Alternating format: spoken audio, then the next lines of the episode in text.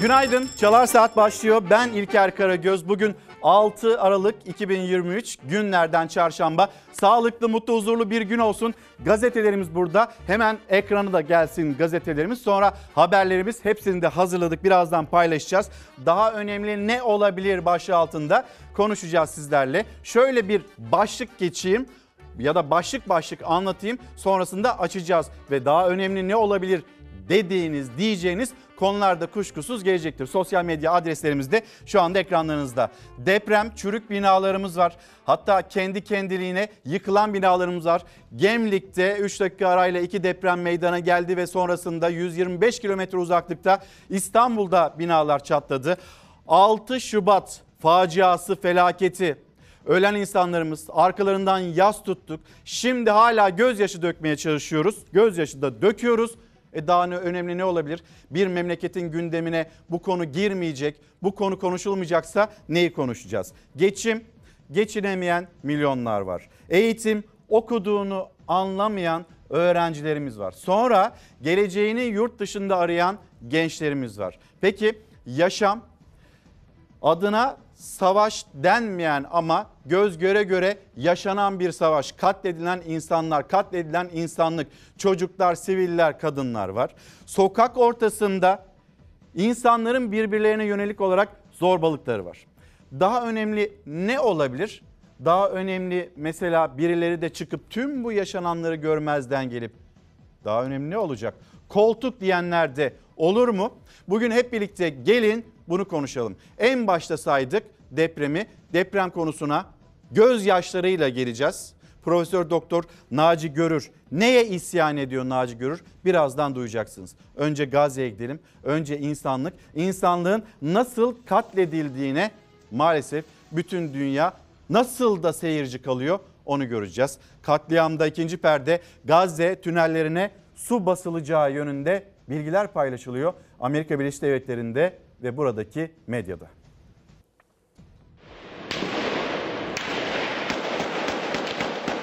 Yallah!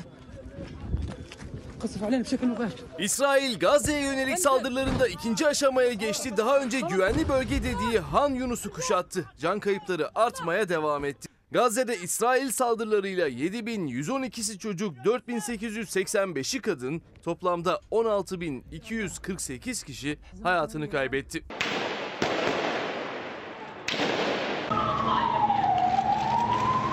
yedi Ekim'de başlayan İsrail-Hamas çatışmalarında iki ay dolmak üzere Gazze'de çatışmalar tüm dehşetiyle sürüyor, şehrin içinde çatışmalar yaşanıyor.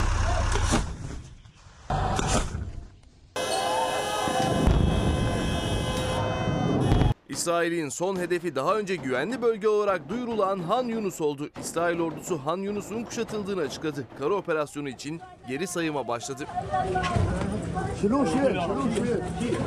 Amerikan Wall Street Journal gazetesi ise İsrail'in Hamas'ın tünel ağını yok edecek planını yazdı. Gazetenin iddiasına göre İsrail Gazze'deki tünellere deniz suyu pompalamayı planlıyor. İsrail daha önce sekiz yüz tünelin tespit edildiğini, bunlardan beş yüzünün imha edildiğini duyurmuştu. Hemen yeni günün gazeteleri gelsin. Neyi konuşuyoruz, neyi konuşacağız yeni günde? Buyurun gazeteler. Bir Gün gazetesi, yıkımın içinde rant arıyorlar. Depremin üç yüzüncü gününde yara hala kanıyor. Deprem bölgesine gideceğiz. Hatay'a gideceğiz. Hatay'dan bir canlı yayın gerçekleştireceğiz. Yıkımın ardından Hatay ne durumda?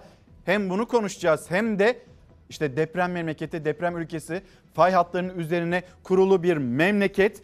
Gemliğin orada olmaması gerekiyor ya da böyle bir şehrin orada kurulmamış olması gerekiyor. Fakat insanlar yaşıyor. Orada binlerce insan tehlike altında, bunu konuşmamız gerekiyor. Sonra Sabah gazetesi, Erdoğan'dan bölgesel savaş uyarısı.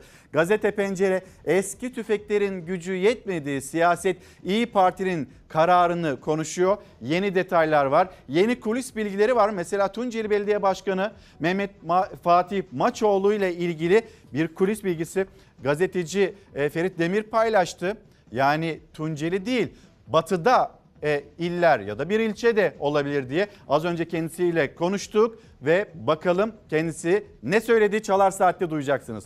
Sözcü gazetesi işbirliği olmazsa ülke Tayyibistan olur. İYİ Parti'nin kritik toplantısına bu sözler damga vurdu ve bu sözlerin sahibine gelince hukukçu Ahmet Zeki Üçok, Genel İdare Kurulu'nda olup da itiraz eden, işbirliği olması gerekir diyen isimlerden birisi Ahmet Zeki Üçok'tu. Dün de burada Çalar Saat'te anlattık, aktardık. Başka gazeteler de var. Onlara da geçiş yapacağız. Yalnız sözü uzatmadan isterseniz dökülen gözyaşlarına hep birlikte bakalım.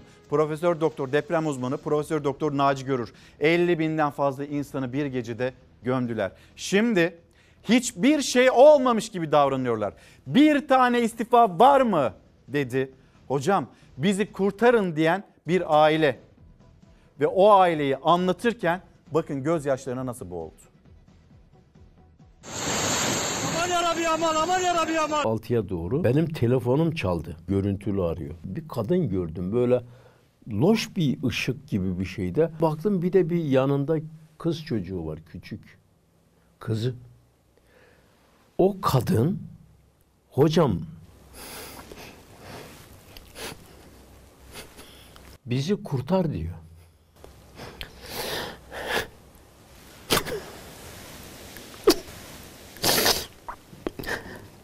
Deprem uzmanı Profesör Doktor Naci Görür, Kahramanmaraş merkezli altı Şubat depremini öğrendiği anı gözyaşlarıyla anlattı. Sabaha karşı onu arayan, bizi kurtar diyen, yanında kızıyla enkaz altında kalan bir anneydi. Bizi kurtar diyor.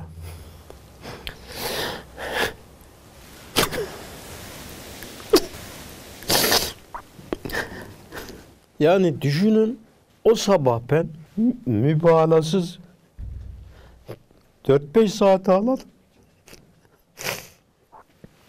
Depremzedenin çaresizliği, kendi çaresizliği yaş olup aktı Naci Görür'ün gözlerinden. Yıllardır bu acılar yaşanmasın diye sesini duyurmaya çalışıyor deprem profesörü. Konuk olduğu sosyal medya kanalında da bu çabasını sürdürdü. Eskişehir, Muğla, Erzincan, Kayseri, Konya sıraladığı on sekiz il için uyarıda bulundu. En az yedi büyüklüğünde deprem yaşanabileceğini söyledi. on sekiz il, üzülerek söylüyorum, işte kaderleri Maraş ve Hatay gibi. Bunların altındaki fayların gücü fazla ve her kentte yedi ve üzerinde deprem oluşturabilecek büyüklükleri ve kapasiteleri mevcut.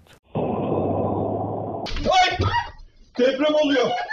Pazartesi sabaha kaydedilen Gemlik Körfezi merkezli beş virgül bir ve dört virgül beş büyüklüğündeki depremler gözleri yeniden bu gerçeğe çevirdi. Profesör Doktor Naci Görür'ün de tepkisi buna. Başta yöneticiler, herkesin bu gerçekle yüzleşmesini ve önlem alınmasını istiyor. En çok da sorumluluk alınmasını bekliyor. Diyorlar ki hocam sen bizi uyarıyorsun ama hiçbir yetkili burada umursamıyor. elli binden fazla insanı bir gecede gömdüler. Bir tane belediye başkanı istifa etmedi. Bir tane vali istifa etmedi. Bir tane hükümet yetkilisinden istifa eden olmadı. Hiçbir şey yokmuş gibi ya. Ölen öldü.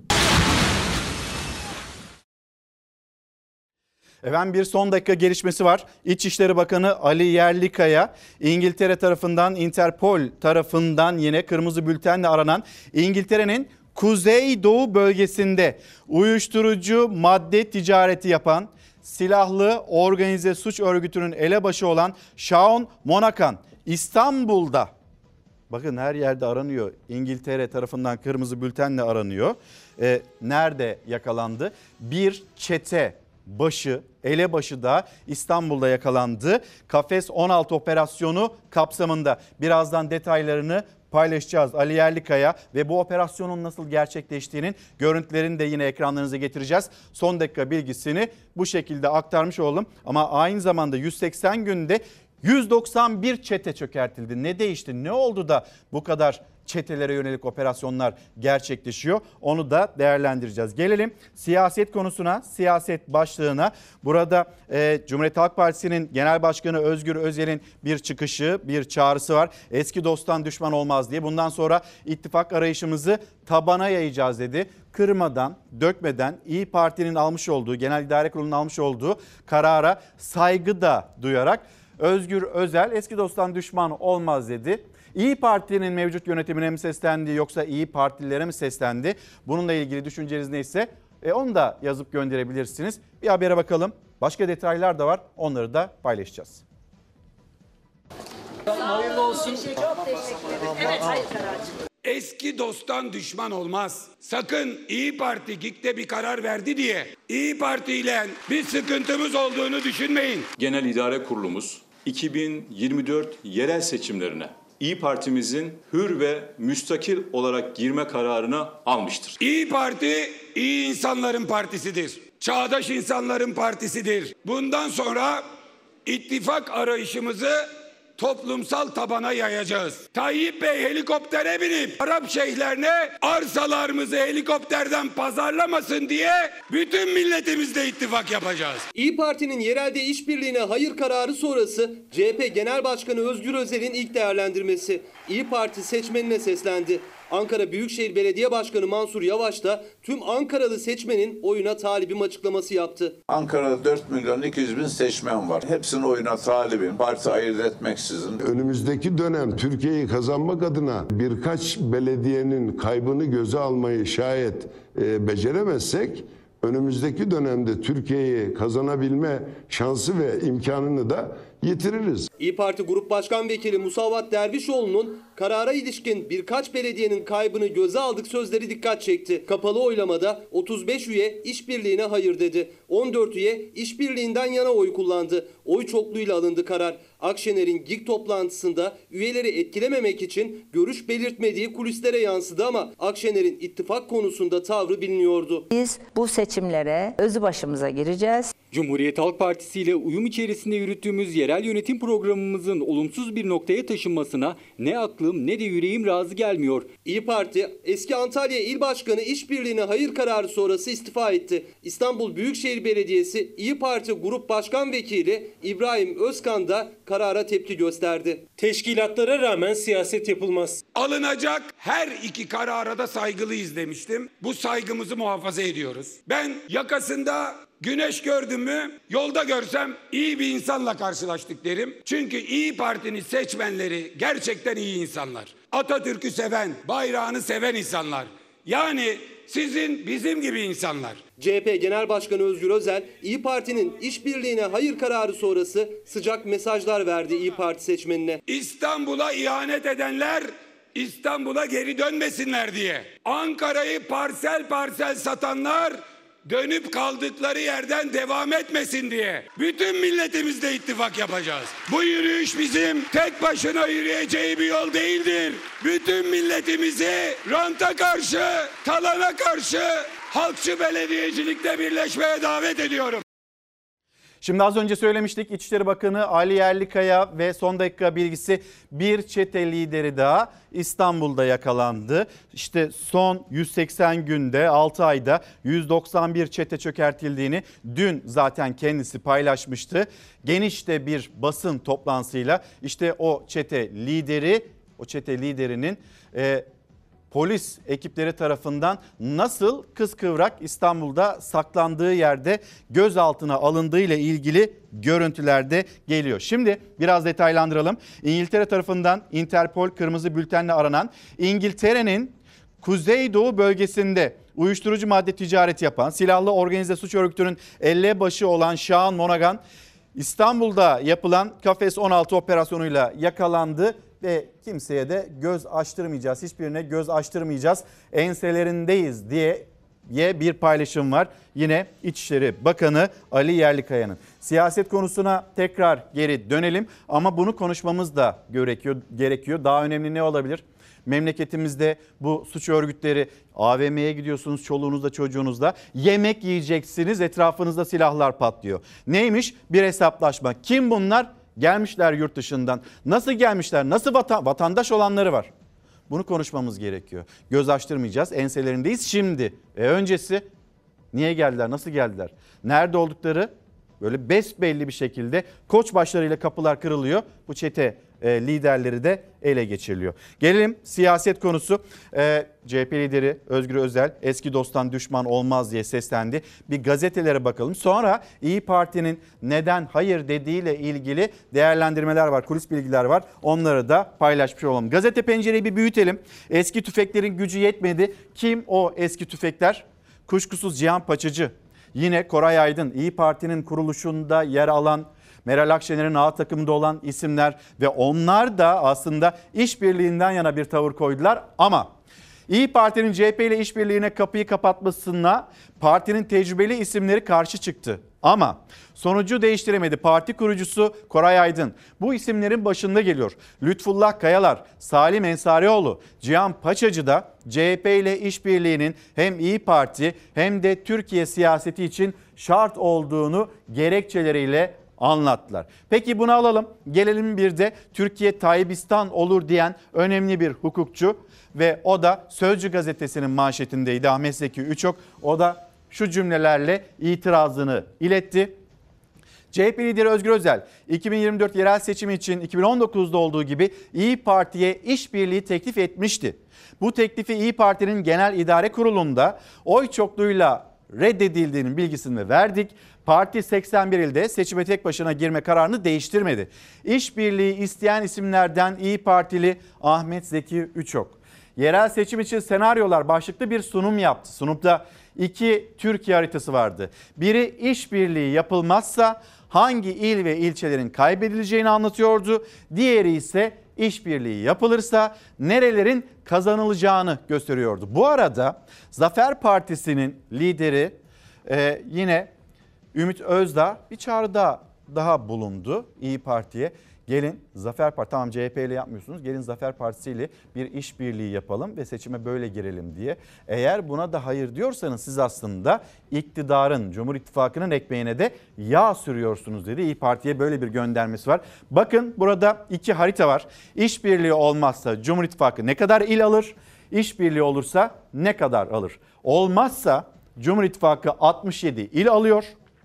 E, Ahmet Zeki Üçok'un senaryosuna göre eğer işbirliği olursa kırk altı ilde kalıyor Cumhur İttifakı ve burada kırmızı işaretlenmiş olan e, yerler, şehirler de var. Yani İstanbul için, Ankara için büyük şehirlerde C H P'ye destek verilmesi gerektiğini söyleyenlerden birisi de Ahmet Zeki Üçok'tu. Peki İYİ Partililer neden hayır dediler genel itibariyle? Hemen bu kulis bilgisini de paylaşmış olalım.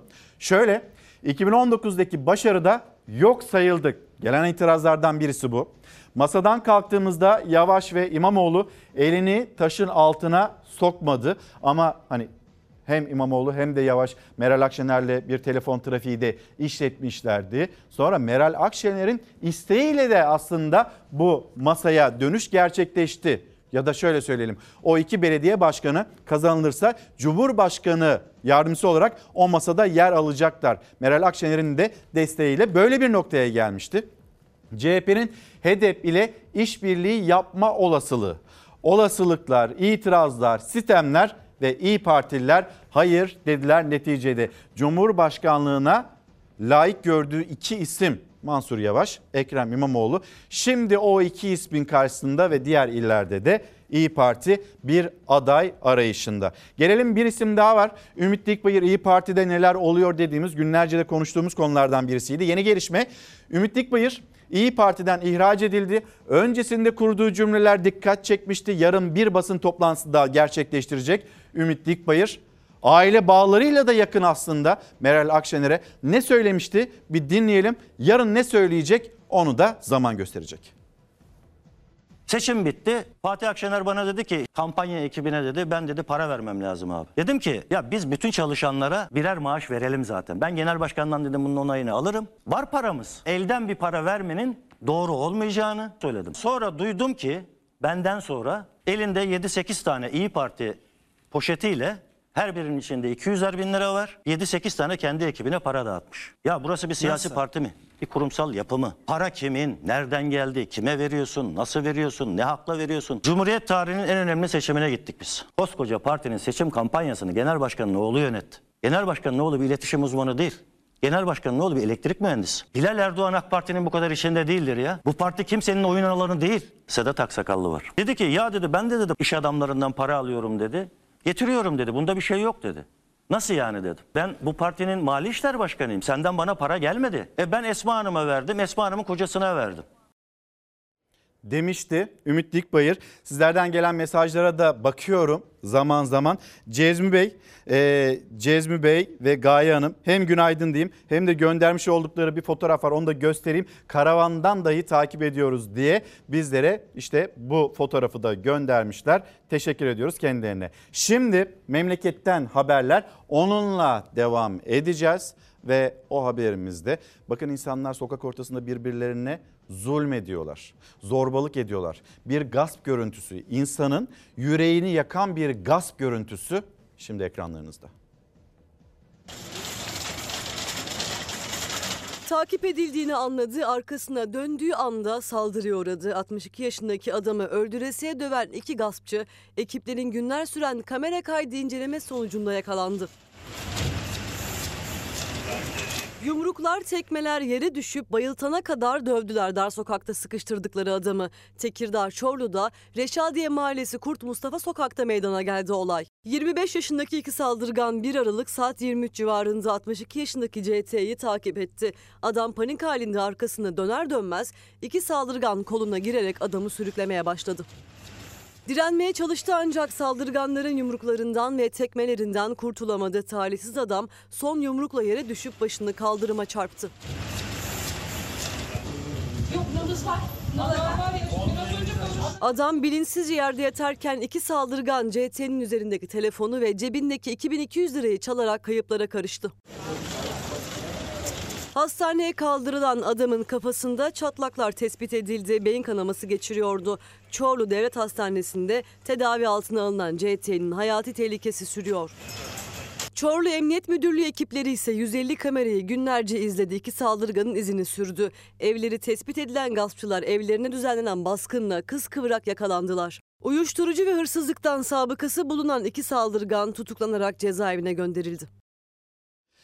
X'ten gelen mesajlara baktığımızda günaydın ve elbette kademe daha önemli ne olabilir ki bizim hayatımızda değişmesini istediğimiz durum budur diyor. Bir günle on yedi yıl, yirmi yıl işte bunun hatırlatması ve kademeli emekliliğin gelmesi gerektiğini hatırlatıyor Sultan Hanım, Sultan Yılmaz. Sonra Ömer Bey, bu cennet vatanımızda milletimiz artan enflasyon ve faiz zamlar yüzünden fakirleşiyor ne yazık ki. Daha önemli ne olabilir ki? Yine X'ten gelen mesajlardan birisiydi. Peki şimdi bir yangın haberi ve bu yangında alev alan bir minibüsün e, haberi, bilgisi, apartman sakinlerinin yaşadığı korkuyu da göreceksiniz. Allah'ım inşallah bir şey olmaz. Baksana yüzüme alevler nasıl geliyor? İşçileri taşıyan minibüsün sürücüsü servisi tamamlayıp park ettikten sonra minibüs bir anda alev aldı. Hemen önünde bulunan apartmanda yaşayanlar büyük korku ay. yaşadı. Ay ay ay ay. Ay her taraf duman oldu. Allah'ım sen koru ya Rabbim. İstanbul Bahçeşehir Yeşiltepe Mahallesi'nde park halindeki servis aracı alev alev yandı. Motor kısmında başlayan yangın tüm aracı sardı. Mahalle sakinleri, en çok da aracın önündeki binada yaşayanlar panik yaşadı. Bir apartman sakini yanan aracı kayda alırken korku içindeydi. Ayağım titriyor. İtfaiye ekipleri alevleri kısa sürede söndürdü. Yangında kimseye bir şey olmaması teselli olurken araç tamamen kullanılamaz hale geldi. Edirne'de ise apartmanda çıkan yangında facianın eşiğinden dönüldü. Alevler yüzünden mahsur kalanların yardımına itfaiye ekipleri yetişti.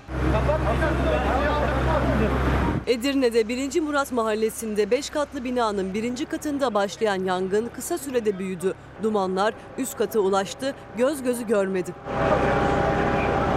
Yanan binadan kaçabilen kaçtı, üst katta beş kişi mahsur kaldı. Duman yüzünden hiç alanları kalmamıştı. Küçücük balkonda çaresizce kurtarılmayı beklediler.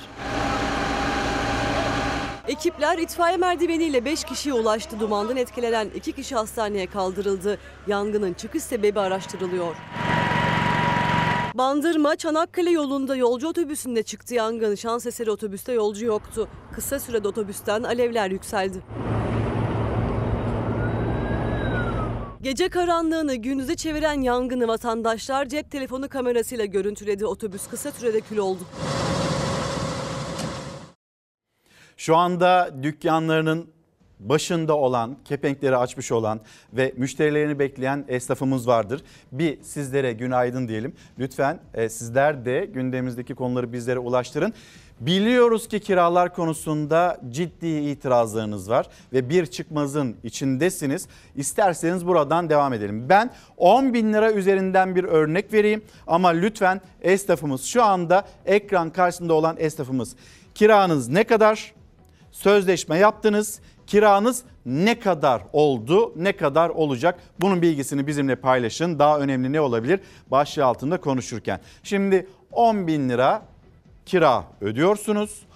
yüzde elli üçlük bir artış var karşısında esnafın. Yani vatandaşlar, onların konutunda her ne kadar uyulmasa da yüzde yirmi beşlik bir sınırlama var ama bu esnaf için uygulanmıyor. Esnaf ve karşımıza yeni enflasyon tablosuyla karşımıza çıkan yeni oran, zam oranı kirada yüzde elli üç. on bin liralık kira kaldıysa on bin liralık dükkan kirası şimdi on beş bin üç yüz lira olacak. Bunlar tabii bizim aklımızdan böyle gelip de paylaşılan kiralar. Gerçeği de lütfen siz bize yazıp gönderin. Kiramız bizim otuz beş bin lira. Bizim sözleşmemizde tefettüfe artı yüzde on. otuz beş lira olan kira bir anda altmış bin, altmış bir bin e, civarı denk geliyor. Nasıl ödeyeceğiz bunu? Kiralarımız küçümsenecek bir kira değil. Ortalama kiralar, Bakırköy'ü baz alarak söyleyeyim size, üç yüz elli dört yüz kişilik bir dükkanın kirası şöyle böyle iki yüz elli bin liradan aşağı yoktur. Enflasyonun açıklanmasıyla iş yerlerinin Aralık ayı kira zammı da belli oldu. Konutlardaki gibi yüzde yirmi beşlik zam sınırı yok. Bu ay sözleşmesini yenileyen esnafın kirasına yüzde elli üç virgül kırk zam yapılabilecek. Bu da yirmi beş bin liralık kiranın otuz sekiz bin üç yüz elli liraya, iki yüz elli bin liralık kiranın ise üç yüz seksen üç bin beş yüz liraya çıkması demek. Konutlara yüzde yirmi beş sınırlama geldi ama iş yerlerine gelmedi. Biz insanlarda kesinlikle nakit görmüyoruz. Yani bir restoran şöyle böyle günlük elli bin lira ciro yapıyorsa şuna emin olun bunun kırk beş bin lirası veya kırk yedi bin lirası kredi kartıdır. yüzde dört kesinti yapıyor banka sizden. Yani paranızı tam olarak zaten alamıyorsunuz. yüzde yirmisi de zaten bizim K D V'miz. Esnafın kiradan sonra en büyük sorunu kredi kartı komisyonları. Nakit yerine tüketici daha çok kredi kartlarını tercih ediyor. Esnaftan da post cihazı kullanım bedeli olarak yüzde dört virgül beş oranında kesinti yapılıyor. Zaten ben yüz lira ödediğimde bunun yüzde yirmi K D V'sini direkt devlete veriyorum. üç buçuk dört lirasını bankalara veriyorum. Yemek kartıyla ödediğim zaman bir yüzde onunu oraya veriyorum. Post cihazları, yemek kartları satışı yapıyorsun. Bir ay sonra size veriyorlar. Bir ay sonra yüzde on komisyon kesiyorlar. O yüzde on komisyona da yüzde yirmi K D V ödüyorsunuz. Esnaf kesintilerini anlatırken sonu gelmiyor. Tüketici nakit değil kredi kartı tercih ediyor. Post cihazı komisyonu ayrı, işletme restoransa yemek kartlarının komisyonları ayrı. Masraf katlanıyor. Hem yüksek kira hem de bu giderlerin altından nasıl kalkacaklarını kara kara düşünüyorlar. Çünkü artık eskisi gibi işte yapamıyorlar. Benim şu an her sabah bu iş yerinin kapısını açmam günlük on beş bin lira. Binlerce esnaf kapatıyor. Benim kendi çevremde hiç yoksa yirmi yirmi beş tane esnaf kapatıyor. Yeri gelecek ben bu dükkanı çevirmek için klimamı satacağım veya işte makinamı satacağım ki buranın elektriğini ödeyebileyim. Caddeyi boydan boya gezin, bütün iş yerleri boş. Esnaf birer birer dükkanını kapatıyor. Sonra bakıyorsunuz rakamlara, verilere, e o kadar kapandı da bu kadar da açıldı diye veriler. Açılıyor, kapanıyor, açılıyor, kapanıyor. Peki nasıl ayakta kalacaklar? Bununla ilgili bir düşünceniz var mı diye soralım. Daha önemli ne olabilir ki diyen esnafın sesini duydunuz. Şimdi memleketin gündemine girmiş ve bir türlü de çıkmayan, her yeni günde de yeni yeni bilgilere sahip olduğumuz e, aile Dilan Polat. Dilan Polatların kara kutusu, işte evlerinde çalışan kişi sınır dışı edildi. Bu bir bilgi. Bir de akşam saatlerinde gelen bir gelişme var. Hatırlıyor musunuz? O arabalarını, lüks araçlarını, hatta o araçlar üzerinden de kara para aklandığı iddiaları. Nerede şimdi o araçlar diye merak edenler varsa buyurun, nereye çekildiler? Engin, arabamı götürüyorlar. Engin. Engin Polat, Dilan Polat'ın arabaları. Arabalarını götürdüler. Polat çifti gözaltına alındıktan sonra lüks araç önce İstanbul Emniyet Müdürlüğü'nün bahçesine, sonra da Yediyemin Otoparkı'na çekilmişti. Beş peşe gidiyor. polis ekipleri çekici araçlarıyla beraber Engin Polat, Dilan Polat'ın arabalarını muhtemelen tekrar Gayrettepe'ye götürüyorlar. Polatların şirketlerine kayyım atanmasının ardından alınan kararla milyonluk araçlar şimdi de T M S F'nin otoparkına götürüldü. Lüks arabalar çekicilerin üzerinde D yüz karayolunda böyle görüntülendi. Polatlarla ilgili bir diğer gelişme ise kara kutusu olarak gündeme gelen evin bakıcısı Şule ile ilgili. Dilan Polat'ın evinde çektiği her videoda yanında Şule de vardı.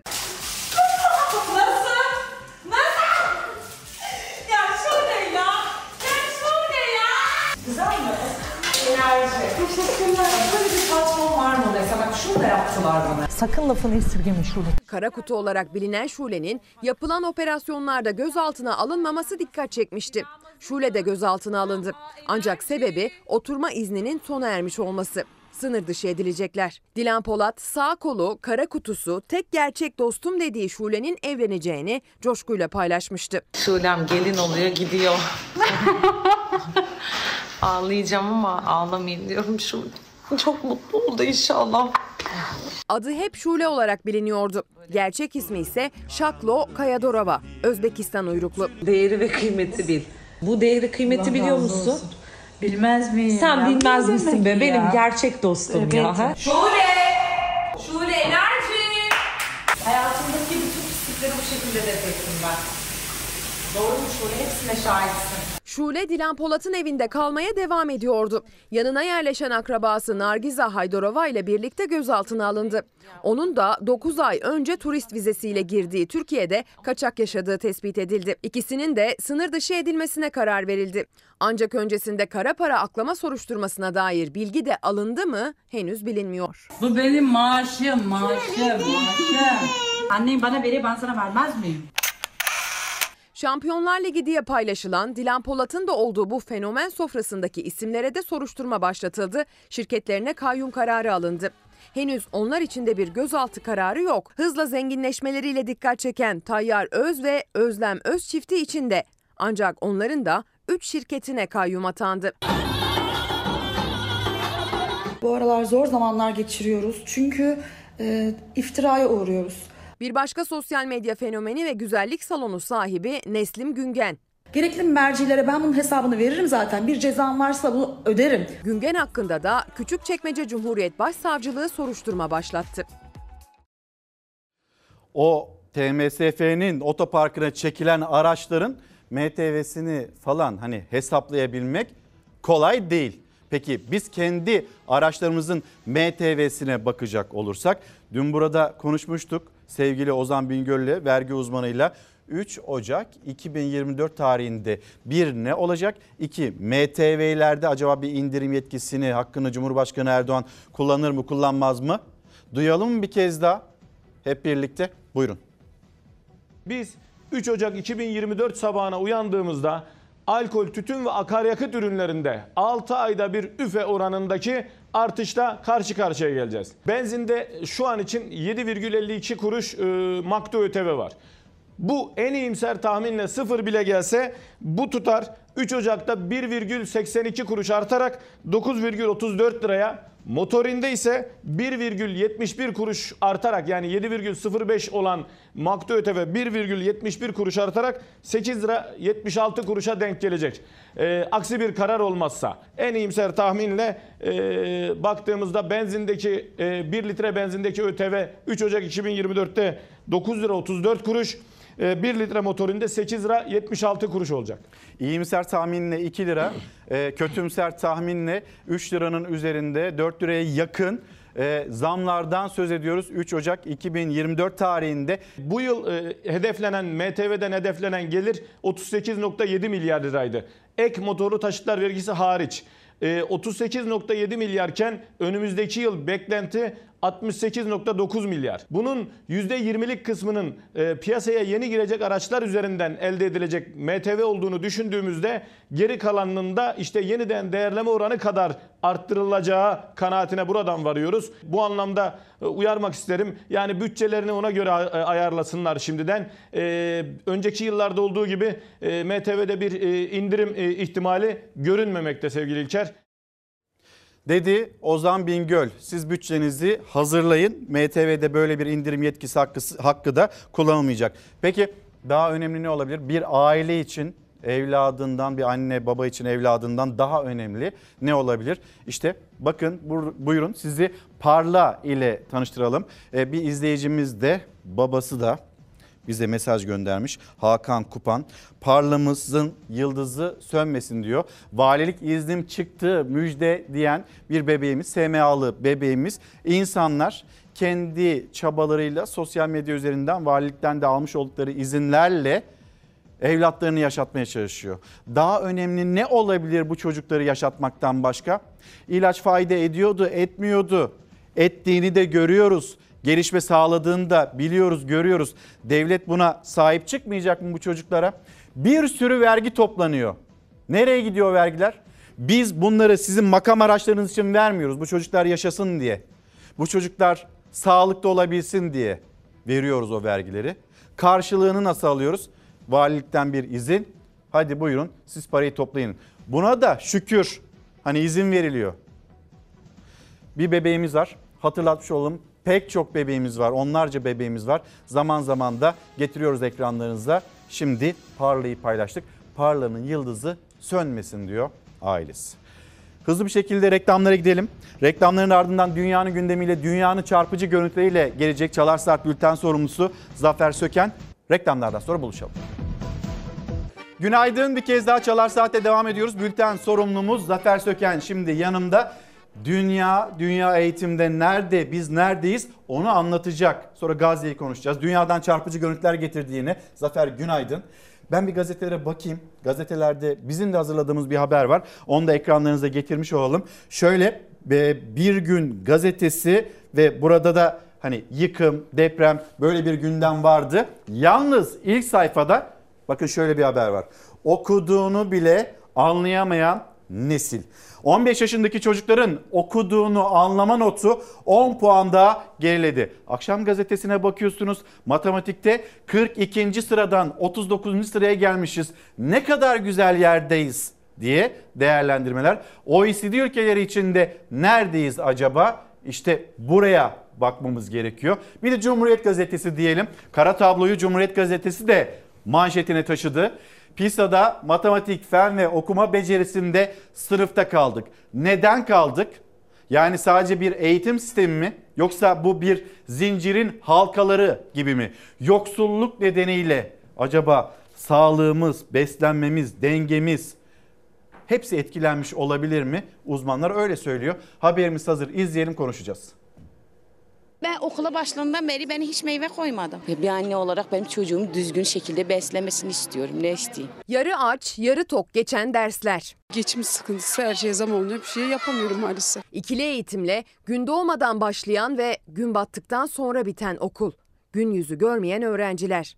Daha iyi şartlar için yüzünü yurt dışına çeviren bir gelecek. İşte Türkiye'nin karnesi. Benim şu an Avrupa'da okuyan arkadaşlarım var, örneğin İtalya'da ve onların aldığı burslarla da beraber bir şey ödemelerine gerek kalmıyor. Eğitimde kırmızı alarm seviyesini atlatamıyor Türkiye. Okuduğunu anlayamayan bir nesil yetişiyor. Çocuklara yeterli beslenme koyabiliyor muyuz? Tabii ki hayır. Bir parça ekmek koyuyoruz, o kadar. Ne yapabiliriz ki? Ben kuru yemiş koymuyorum, alamıyorum. Bir süt sekiz lira on lira. Ben üç tane çocuk okutuyorum. otuz kırk lira sadece süt, yani yiyecek dışında. E, bir kaşar şu kadar yüz elli lira iki yüz lira. Uluslararası Eğitim Endeksi PISA verileri açıklandı. Şampiyon Singapur. Matematikte kırk ikinci sıradan otuz dokuzuncu sıraya, fende otuz dokuzuncu sıradan otuz dördüncülüğe yükselse de Türkiye rekabet ettiği O E C D ülkelerinin gerisinde. otuz yedi ülke içinde otuz ikinci. Okuduğunu anlamadaysa geçen yıla göre on puanlık gerileme var.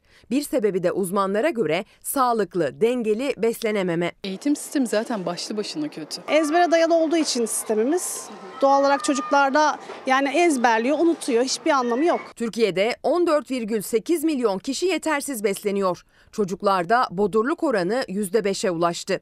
Yani bir zincirin halkaları gibi. Yoksulluk sadece mutfağa vurmuyor. Sağlığı da eğitimi de yakıcı bir şekilde etkiliyor. Bir anne olarak beklentimiz, yani en azından çocuklarımızın yani bir öğün de olsa bir çorba, bir makarna, yani bu devletimiz karşılayabilir yani. Bu onların hakkı diye düşünüyorum. Zafer, şimdi bir de dünyayla kıyaslamaları var. Senden dinleyelim. En son iki bin on sekizde yapılmıştı PISA araştırması. Pandemi nedeniyle yapılamamıştı, ara verilmişti ve iki bin yirmi iki sıralamasında tüm O E C D ülkelerinde aslında bir çakılma var. Yani matematik, fen ve okumada tüm O E C D ülkelerinde bir gerileme var. Türkiye'de de işte bir gerileme var ama hep beraber bir gerileme olduğu için Türkiye sanki yukarı çıkmış gibi görünüyor. Öyle paylaşıyorlar, paylaşanlar öyle paylaşıyorlar ama Türkiye ortalamanın altında kaldı. Şimdi grafiklerde de göreceğiz. Bunlar şampiyonlar, yani matematik, fen ve okumada. Ee, Singapur birinci, az önce haberde de vardı zaten. Çin, Tayvan ve Hong Kong bir, iki, üç, dört bunlar birinciler.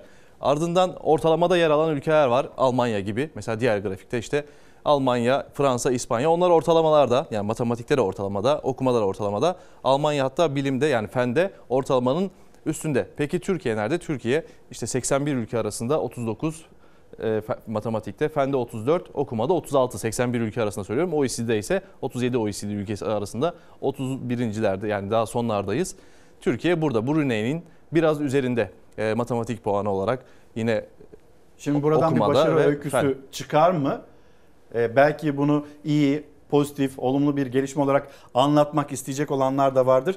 Daha önemli ne olabilir ki? Eğitim. Daha önemli ne olabilir ki? Bu ülkenin geleceği denilen bugünü, aynı zamanda sürekli gelecek diyorsunuz. Peki bugün ne olacak diye gençlerin de itirazları var. Onu da hatırlatmış olayım. on beş yaş arası çocuklar arasında yapılmış bir araştırma bu. Tabii bazı paylaşımlarda da şunu görüyorum. Çocukları suçlayan şeklinde paylaşımlar var aslında. Bu eğitim sisteminin sonucu, yani eğitim sisteminin suçu. yedi buçuk netle eğitim fakültesine e, alım yaparsan. Ne yazık ki bu tabloyla da karşılaşıyoruz. Dünyada olmak istemediğimiz bir yerde. Yine dünyada olmasını istemediğimiz e, görüntüler, savaş görüntüleri ne yazık ki Gazze'de devam ediyor. Yarın ikinci ayı e, dolmuş olacak. Bir görüntü geldi Gazze'den. İsrail e, talan ettiği, enkaza çevirdiği Gazze'de İsrail askerlerinin nasıl olur da eğlenebilirler diyeceğimiz bir görüntü. Şehnaz abladan rica ederim görüntüyü hatta paylaşsın.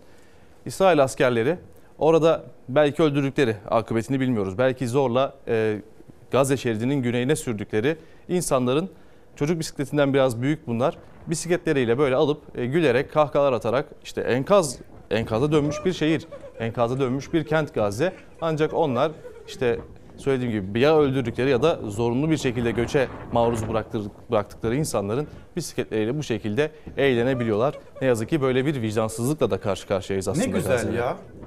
Gerçekten. Evet. Herkes seyrediyor. İnsanlar, çocuklar hani öldü, öldürüldü. Yaklaşık on yedi bin insan öldürüldü orada. on altı bin iki yüz kırk sekiz. Ve yüzde yetmişi de çocuklar, kadınlar, siviller. Burada gelmişler, eğleniyorlar. Ve bütün dünyanın da kendilerini alkışlamasını istiyorlar, öyle mi? Bu görüntüleri de paylaşıyorlar, yani tüm dünyayla paylaşıyorlar aslında. yedi bin yüz on iki çocuk hayatını kaybetti. Her on dakikada bir çocuk öldü bu iki aylık süreçte ne yazık ki. Ancak işte İsrail askerleri hiç bunlara aldırış etmeden, umursamadan o enkazın arasında eğlenebiliyorlar. Dediğim gibi ya öldürdükleri ya da yerinden ettikleri insanların bisikletleriyle ne yazık ki. Gazze'den, Gazze limanından bir görüntü geldi. Öncesi ve sonrasına dair görüntüler daha önce de paylaşmıştık. Bu görüntü ilginç. Köşede mesela bir cami var. O cami artık yok. Sol taraf e, bu yedi Ekim'den önce, yani savaşın başlamasından hemen önce. Aynı yer, aynı açı, aynı açıyla çekilmiş görüntüler işte. Sol tarafta görüyoruz balıkçı tekneleri var. Onlar açılmışlar. İşte balık tutuyorlar Gazze halkı için. Hiçbir ama şey bırakmamıştı. İsrail o balıkçı teknelerini de hedef almıştı bu savaş sırasında. İşte enkaza dönmüş bir Gazze ile karşı karşıyayız. Ne yazık ki Gazze'den e, iki ay önce ve iki ay sonrası. Gazze nasıl yerle bir edildi? Nasıl onun yok edildi? Bunun en görüntüsü. Net, en net görüntüsü ne yazık ki bu. Dün son dakika gelişmesi olarak vermiştin. Amerika Birleşik Devletleri'nde Arlington'da evet, bir patlama vardı. E, onun haberi hazır. Detayları belli oldu. Onu izleyelim. Ondan sonra konuşmaya devam edelim. Polisin ihbar üzerine gittiği ev havaya uçtu. Amerika Birleşik Devletleri'ne terör korkusu yaşatan olay Beyaz Saray yakınlarındaki Arlington'da gerçekleşti. Polise bir evden defalarca işaret fişeği ateşlendiği yönünde ihbar yapıldı. Polis bölgeye gitti. Baskına hazırlanırken silah sesi duyuldu. Zırhlı polis aracı eve yöneldi. Tam o anda patlama meydana geldi. Patlama çok şiddetliydi. Enkaz parçaları metrelerce uzağa savruldu. Evde yangın çıktı. Emniyet müdürü patlamada bazı polislerin hafif yaralandığını açıkladı. Patlamaya neyin yol açtığının ve evde şüpheli dışında kaç kişinin bulunduğunun henüz tespit edilemediğini söyledi. Şimdi yine devam edelim. Amerika Birleşik Devletleri'ndeki patlama ve görüntüleri çok çarpıcıydı. Ve bir yanardağ görüntüsü daha. Endonezya'da bir patlama, beklenmedik bir patlamaydı bu. Marapi e, yanardağ beklenmedik bir şekilde, yani uzmanlar normalde bu volkanik hareketleri önceden tahmin edebiliyorlar, bekliyorlar ya da uyarı yayınlayıp işte o bölgeye insan sokmuyorlar. Ancak Marapi yanardağ sürpriz bir şekilde patladı. Lavlar, dumanlar üç kilometre etrafa yayıldığına dair bilgiler var ve ne yazık ki o sırada Marapi Dağı'na tırmanmakta olan yirmi üç dağcı. Önce on birinin öldüğü söylenmişti, on iki kişisi aranıyordu. Ancak yirmi üçünün de hayatını kaybettiği, yirmi üç dağcının cansız bedenlerine ulaşıldığı açıklandı. Endonezya'dan gelen bir felaket haberi ne yazık ki. Bir kötü haber daha vereyim. Geçtiğimiz günlerde bahsettim burada sıkça. Çin'de bir salgın var. Evet. Çocuklar arasında, özellikle beş on dört yaş arası çocuklar arasında bir zatüre salgını var diye. İşte hastanelerden, Çin'deki hastanelerden gelen görüntüler bu şekildeydi.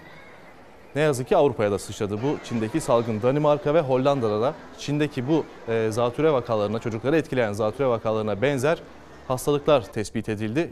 Şimdi Çin'de çıktı. Özellikle çocukları etkiliyor. Evet.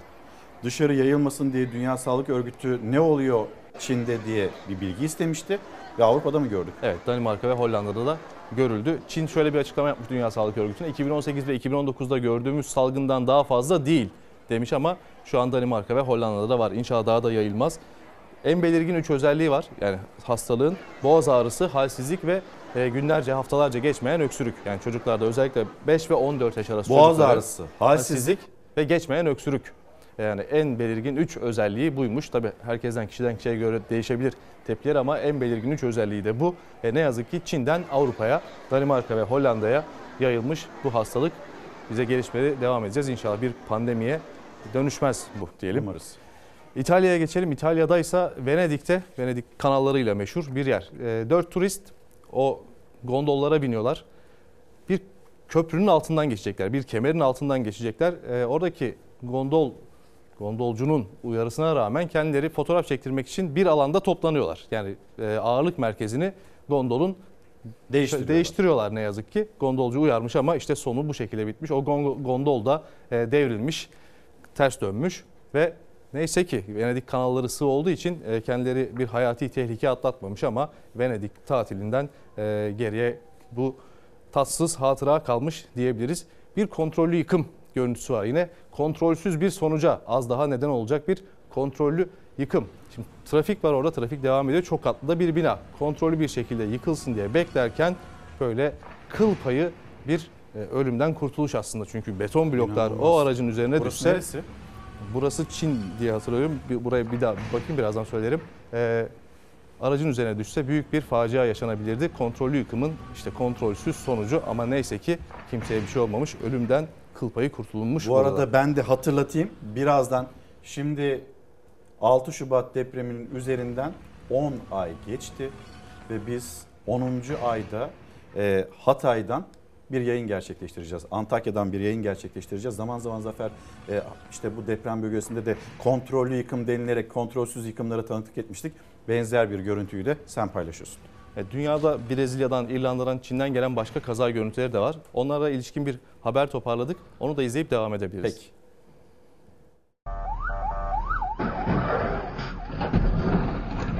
Ambulans ve itfaiye kavşakta çarpıştı. Ambulans kazayla birlikte devrildi. Feci kazada on beş kişi yaralandı.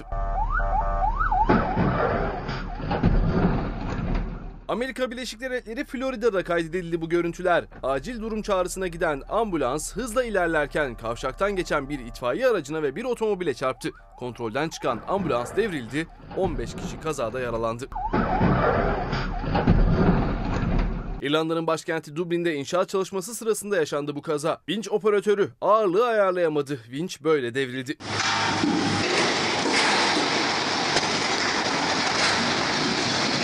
Şans eseri işçilerden hiçbirine bir şey olmadı.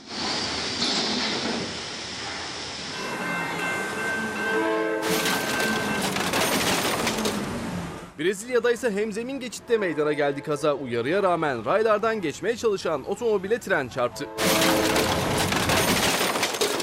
Makinist yavaşlamıştı ama yine kazadan kaçamadı. Sürücü yaralı olarak kurtarıldı. Motosikletin kontrolünü kaybettiği yerlerde yuvarlandı. Defalarca takla attı. Şans eseri hafif yaralandı. Yerden kalkıp yürümeye devam etti. Bu görüntülerin adresi ise Çin. Metal bloklar yükleme sırasında yerinden söküldü. Yokuştan yuvarlanmaya başladı. Bir adam son anda ezilmekten kurtuldu. Metal bloklar çok sayıda motosiklete hasar verdi. İnanılmaz görüntüler, inanılmaz kazalar. Evet, son görüntümüz Çin'dendi. Çin'den devam edelim. Çin'de bir bariyer kazası yaşanıyor. Bir adam eşi ve çocuğuyla birlikte işte bu araçların geçişine kontrol etmek amacıyla hazırlanan bariyerlerin oradan geçerken o bariyer, hatta Şehnaz ablan rica ederim görüntünün başında bir daha gelsin, eşine çarpıyor o bariyer. Eşi de hafif yaralanmış ancak tabii eşine bu bariyer çarpınca adam sinirleniyor ve işte bariyerden intikamını bu şekilde alıyor. O bariyeri kırıyor. Çin'den gelen bu görüntü de ilginçti. O zaman Asya'da kalmaya devam edelim. Kuzey Kore'ye gidelim. Kim Jong-un'un gözyaşlarına bakalım. Kim Jong-un Kuzey Koreli kadınlara seslendi. Daha fazla çocuk yapın önerisinde bulundu. Liderler zaman zaman işte halkına bu şekilde çağrılar. Bunda ağlanacak ne var? Ça- yapabiliyor. Kendisi duygulanmış bu, bu konuda. Tabii kim ağlayınca, daha önceki görüntülerden de biliyoruz, kim alkışlarsa herkes alkışlıyor canhıraş bir şekilde. Şimdi kim ağlayınca herkes ağlıyor. Ee, şunu açıklıyor aslında Kim, Kim Jong-un. Kuzey Kore'nin nüfusu yirmi altı milyon. Bunların en büyük tabii rakibi Güney Kore. Güney Kore'nin nüfusuysa elli iki milyon. Yani iki katı bir nüfus farkı var. Ve tabii Güney Kore, Kuzey Kore'den yaklaşık otuz kat daha zengin. Bu farkı kapatalım diye böyle duygusal da bir çağrı yapıyor. Belki duygusal olarak onları etkilemek için de ağlıyor. İşte gözyaşlarını tutamamış, duygulanmış Kuzey Kore lideri Kim Jong-un. O ağlayınca herkes ağlamış. Böyle oluyor. Tabii Kuzey Kore'den gelen görüntülerde genellikle bu şekilde. O gülünce de herkes gülüyor. Hatta fazla fazla gülüyor, abartıyor. Ee, burada neyse ki ağlamalar fazla fazla değil en azından. Herkes duygulanmış. Neler söylüyorlar bir de. Ne kadar duygusal bir insan. Tabii çok duygusal bir insan kendisi.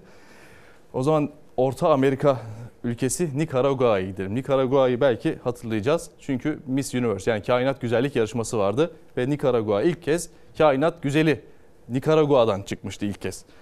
Ancak Nikaragua'nın kainat güzeli seçilen e, Şenis Palacios ülkesine dönemiyor hala. Neden? Niye? Çünkü Şenis Palacios yirmi üç yaşında şu an. iki bin on sekizde Daniel Ortega rejimine karşı protesto gösterileri vardı. Palacios da o gösterilere katılmıştı ve o, yani eğitim aldığı üniversitesi bu gösterilerin merkez üssü gibi bir şeydi. Palacios birinci olunca Nikaragua'da Ortega rejiminin muhalifleri bunu bir e, rejim karşıtı gösterilere çevirdi ve polisin sert müdahaleleri de vardı. Şimdi onu e, dış güçlerin ajanı olmakla suçluyorlar. Hatta buraya dikkat, Ort- yani Daniel Ortega'nın eşi ve başkan yardımcısı, hem eşi hem başkan yardımcısı e, Rosa Murillo. Kendisi diyor ki provokasyon yapıyor darbeciler Miss Universe'i kullanarak. Yani bazı kelimeler tanıdık geliyor hepimize aslında. Dış e, söylenen e, kelimeler. Devlet başkanının eşi ve devlet başkanı yardımcısı aynı zamanda bu cümleyi kuruyor. Darbeciler provokasyon yapıyor diye. Şimdi New York'taymış Miss Universe seçilen, kainat güzeli seçilen e, Nikaragua güzeli. Henüz ülkesine dönememiş. Dönememe riski var. Çünkü ülkesine almayabilirler. Önce aslında Ortega hükümeti tebrik etmişti. Ama birden iş değişti. Muhaliflerin sembolü haline gelince, ki kendisi hiçbir siyasi mesaj da vermemişti bu arada. Yani orada konuşmasında sadece giydiği kıyafet Nikaragua bayrağına benziyor. Oradan da muhalifler bir pay çıkarmış ve özellikle kendisinin iki bin on sekizde o gösterilerdeki bir fotoğrafı ortaya çıkınca işte o da muhalif bir isim diye tüm muhalefetin sembolü oldu kainat güzeli. Bu şekilde Nikaragua'da da bir karışıklık var. Kainat güzeli seçildi. Ülkesine ilk defa bu ödülü getirdi, bu tacı getirdi ama ülkesine dönememe riski var. Kainat güzeli Nikaragua'dan çıkmıştı ama dediğim gibi başına iyi şeyler henüz gelmedi. O zaman Amerika Birleşik Devletleri'ne, Arizona'ya ilginç bir atlayışa gidelim.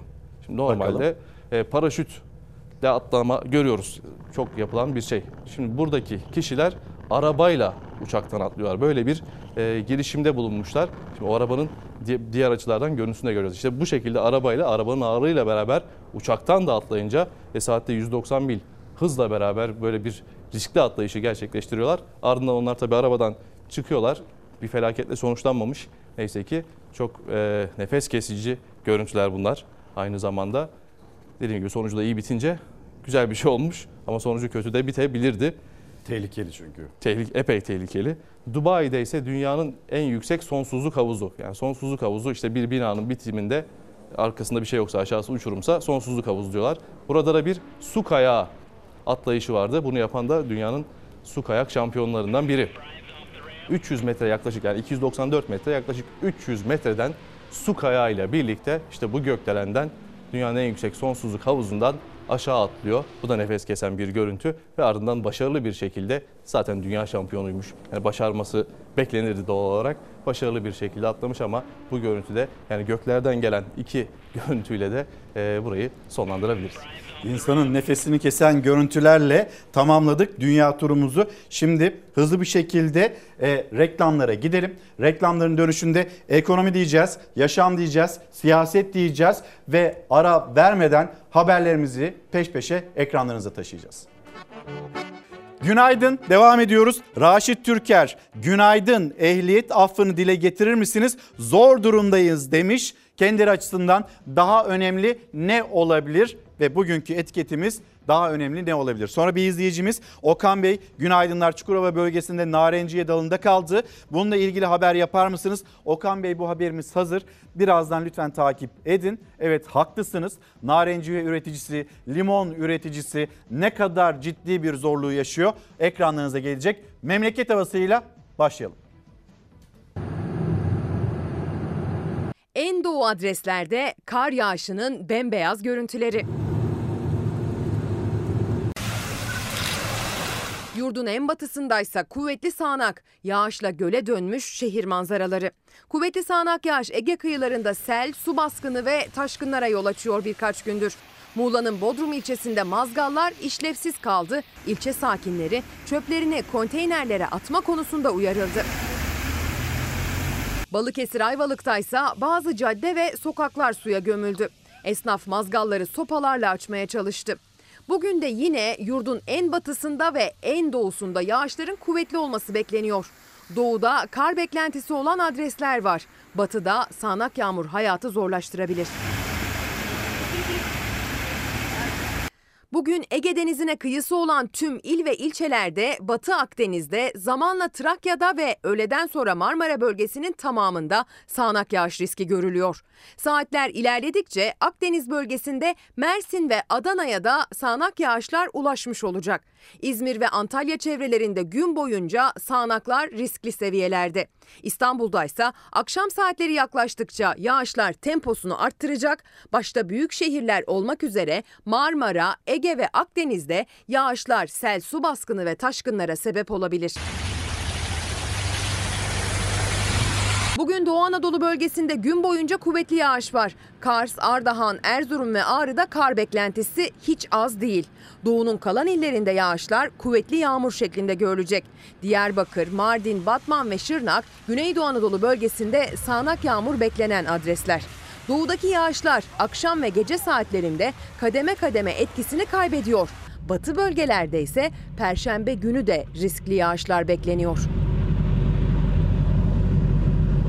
Bugünden yarına takvim değişecek ama riskli yağışın adresi değişmeyecek. Marmara, Ege ve Batı Akdeniz'de Perşembe günü de yağışlar kuvvetli. Özellikle Perşembe akşam saatlerinde sağanaklara dikkat. Yarın gün içinde batıda bulutlar yavaş yavaş yoğunlaşacak. Akşam saatleri yaklaştıkça yağmur artacak. Batı Akdeniz'le Ege ve Marmara bölgelerinin tamamında Perşembe akşam kuvvetli sağanak yağışa hazırlıklı olmakta fayda var. Hemen bir siyaset diyelim. İstanbul, İstanbul için acaba Cumhur İttifakı'nın adayı kim? İstanbul'da adaylıklarla ilgili ciddi iddialarda da bulunuyor. İstanbul Ahmet Türk iddiası, H D P gülüyoruz dedi bu iddialara, asla böyle bir şey yok. E, H D P'nin açıklaması bu şekilde. Sonra diğer bilgiler, onlar da gelsin hemen ekranınıza. Adayınız nerede diye sesleniyor e, Cumhuriyet Halk Partisi. Şimdi İstanbul'da aday belli. Ekrem İmamoğlu, her ne kadar parti, parti meclisinden bu karar ilan edilmemiş olsa da C H P'nin adayı Ekrem İmamoğlu. Peki AK Parti'nin adayı kim? Mayıs seçimleri öncesinde sıklıkla duyduğumuz bir çağrıydı. Cumhurbaşkanı Erdoğan'ından sıkıysa adayınızı açıklayın diyerek de e, mindere çekiyordu Millet İttifakı'nı Kemal Kılıçdaroğlu'nu, Cumhurbaşkanı. Şimdi bir aday arayışı var e, Cumhur İttifakı'nda. Bir bilgi daha paylaşalım. Acaba şimdi Tevfik Göksu, kendisinin fotoğrafını gördünüz. Murat Kurum yine ismi geçenler arasında aday adaylığını açıkladı. Metin Külünk İstanbul için. Peki acaba Ali Yerlikaya mı? İstanbul için başkan adaylığı diye bir şey söz konusu değil dedi. Yaptığı açıklama bu. Kendisi öyle söylüyor ama partisi Cumhurbaşkanı Erdoğan İstanbul'a aday gösterirse mesela Ali Yerlikaya hayır diyebilir mi? Ya da İstanbul için söz konusu değil de Ankara için olabilir mi? Bir haberimizi izleyelim. Allah kolaylık versin Sayın Erdoğan'a, Sayın Bahçeli'ye, Cumhur İttifakı'na. Hep soruyorlar ya bize, adayınız nerede? Artık kaçak güreşmeyi bırak. Cesaretin varsa, yüreğin yetiyorsa ya adaylığını açıkla ya da adayını açıkla. Erdoğan adayın nerede? Ankara'da adayın kim? İstanbul'da adayın kim? Cumhurbaşkanı Erdoğan'ın sözlerini de hatırlatarak çağrı yapıyor C H P Cumhur İttifakı'na. Ankara ve İstanbul'da adayınız kim diye soruyor. Açıklayın adayınızı. Meydan burada diyordu. Görülüyor ki seçimi kaybedeceğini anladı. Pehlivan bulamıyor. Güreştirecek. Yeniden İstanbul zaten iki bin on dokuzda başladı. Geçmiş ola. Bir an önce Cumhur İttifakı adayını açıklasın. Sizin de çağrınız e, tabii bu. Tabii ki açıklasın. Niye açıklamasın? İsim anketleri yapılacak daha. Tek tek isimleri koymak suretiyle sunacağız. O ismi, bu ismi. Bazen işte beş isim, altı isim, yedi isim, bazen de onları bire, ikiye, üçe indirerek daha küçülterek soracağız. Ekrem İmamoğlu da Cumhur İttifakı'na İstanbul adayınızı açıklayın çağrısı yapmıştı. Ali İhsan Yavuz'un açıklamasına göre AK Parti'nin aday belirleme süreci biraz zaman alacak. İstanbul adaylığı için ismi geçen İçişleri Bakanı Ali Yerlikaya konuştu. Gündemimizde böyle bir şey yok. Ali Yerlikaya gündemimde İstanbul adaylığı yok dedi ama zaman gösterecek. İsmi olası adaylar arasında geçen eski Çevre Bakanı Murat Kurum sessiz. Erdoğan'ın damadı Selçuk Bayraktar da. Esenler Belediye Başkanı Tevfik Göksu da İmamoğlu'na rakip olmak isteyen isimlerden. Şu anda İstanbul Büyükşehir Belediyesi'nin euro borcu ne kadar? iki virgül sekiz milyar. Ne kadar artmış? bir milyar. Sırf Ekrem İmamoğlu'na muhalefet etmek için bu kadar yalanı alt alta dizen bir insan tarih görmemiştir. Şimdi buradan tüm İstanbulluların huzurunda bir çağrıda bulunuyorum. C H P'li İstanbul Büyükşehir Belediye Başkanı'nı kendi belirlediği gün ve saatte, kendi belirlediği televizyon kanalında, kendi belirlediği gazetecilerle birlikte gerçekleri konuşmak üzere tartışmaya davet ediyorum. Biz halkımıza İstanbul'un kötü müdahalelerden korunması adına muhafızlığını yapmaya söz verdik. Tevfik Göksu'nun canlı yayın davetine İmamoğlu henüz yanıt vermedi. İstanbul'u halkıyla birlikte kötü yönetimlere karşı muhafaza edeceğiz dedi. Biz seçim kazanmak için değil, vatandaşlarımızın gönlünü ve şehrin geleceğini kazanmak için iş üreten bir ekibiz. Herkesin görüşme talebine açık olduğumuzu ifade ediyorum. İYİ Parti'nin işbirliğine hayır yanıtından sonra AK Parti'nin İmamoğlu'nun karşısına kimi çıkaracağı kadar H D P'nin nasıl bir yol izleyeceği de merak konusu. H D P'ten herkesle görüşmeye hazırız açıklaması geldi. H D P herkesle görüşmeye hazırız dedi. Şimdi siyasetten yeni notlar var. Onları da paylaşmış olalım. Şimdi e, İstanbul'un ardından İzmir'e gittiğimizde İzmir'de aday adayı enflasyonu yaşanıyor. İzmir Büyükşehir Belediye Başkanı Tunç Soyer adaylığını zaten burada Çalar Saat'te ilan etmişti. Abdülbatur, Buğra Gökçe, Atilla Sertel, Cemil Tugay, Musa Çam, Olgun Atilla, Taceddin Bayır İzmir Büyükşehir Belediyesi için aday adaylığında e, karar vermiş, karar almış isimler. Devam edelim. Mesela e, Cumhur İttifakı, Cumhur İttifakı'nda ne oluyor? Bir iddia Ankara kulislerinde konuşuluyor. AK Parti Mersin, Adana ve Manisa'yı M H P'ye bıraktı şeklinde. Bıraktı mı, bırakmadı mı? Önümüzdeki günlerde bunun net bir açıklaması gelecektir.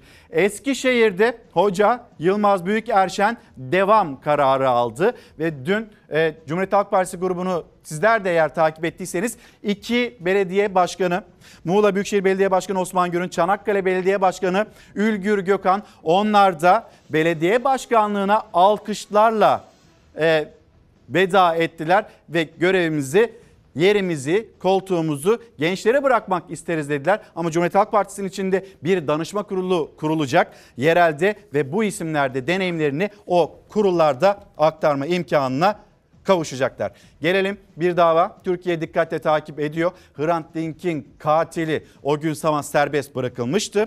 Bugün yeniden hakim karşısında.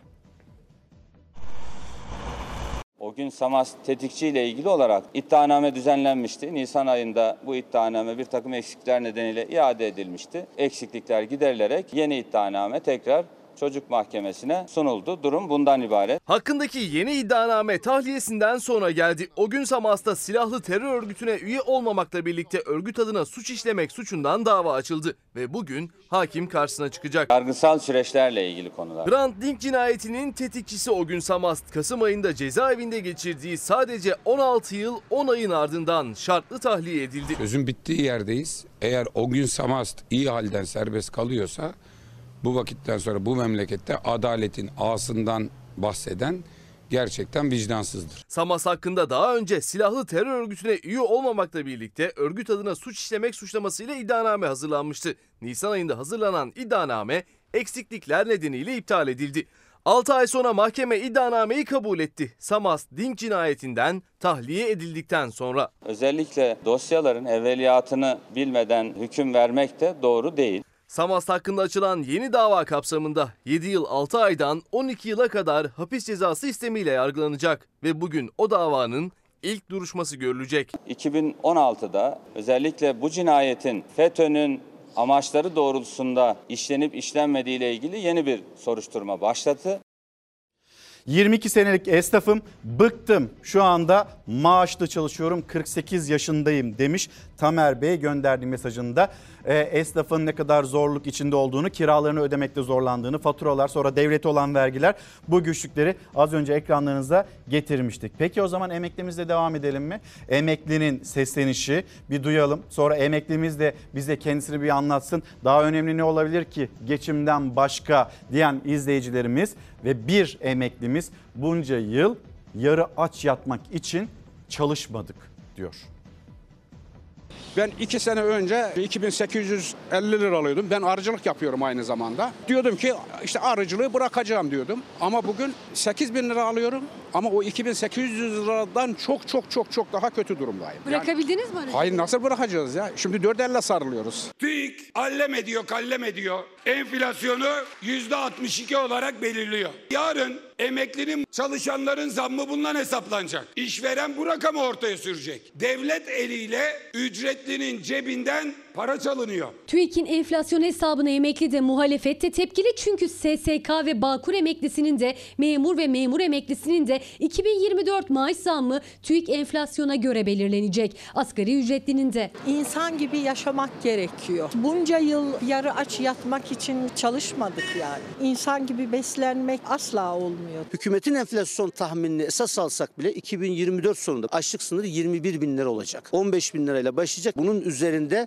bir Bir maaş ve ücret ayarlaması yapılması gerekir. Beklentimiz o. Emeklinin beş aylık enflasyon alacağı yüzde otuz üç virgül altmış sekiz, Aralık enflasyonuyla yüzde otuz yedi olması bekleniyor. Bu da kök maaşı yedi bin beş yüz lira olan bir emeklinin maaşının on bin iki yüz lira olması demek. Bugün açıklanan rakamlarla Ocak ayında alacağınız maaş cebinizden şimdi çalınıyor. Cebinizden paranızı alanlara Mart ayında oy vermeyin. Bunun hesabını sandıkta sorun. Emekliler gibi asgari ücretlilerde çarşı pazarda yaşanan fiyat artışlarını, iğneden ipliğe değişen etiket fiyatlarını, yani gerçek enflasyon oranlarının göz önünde bulundurularak pazarlığa başlanılmasını istiyor. Ama işçi kesiminin her yıl pazarlık masasındaki kırmızı çizgisi TÜİK rakamları oluyor. Aldığın peynire bakıyorsun, zeytine bakıyorsun, tüyünü açıkladığına bakıyorsun, birbirini tutması mümkün değil yani. Bir yıllık kuzu etindeki artış yüzde yüz kırk dört, dana etinde yüzde yüz otuz yedi, kirada yüzde yüz on iki, yiyecek içecekte yüzde yüz sekiz, ilaçlarda yüzde yüz dört, TÜİK'e göre yüzde altmış iki. İnsanlar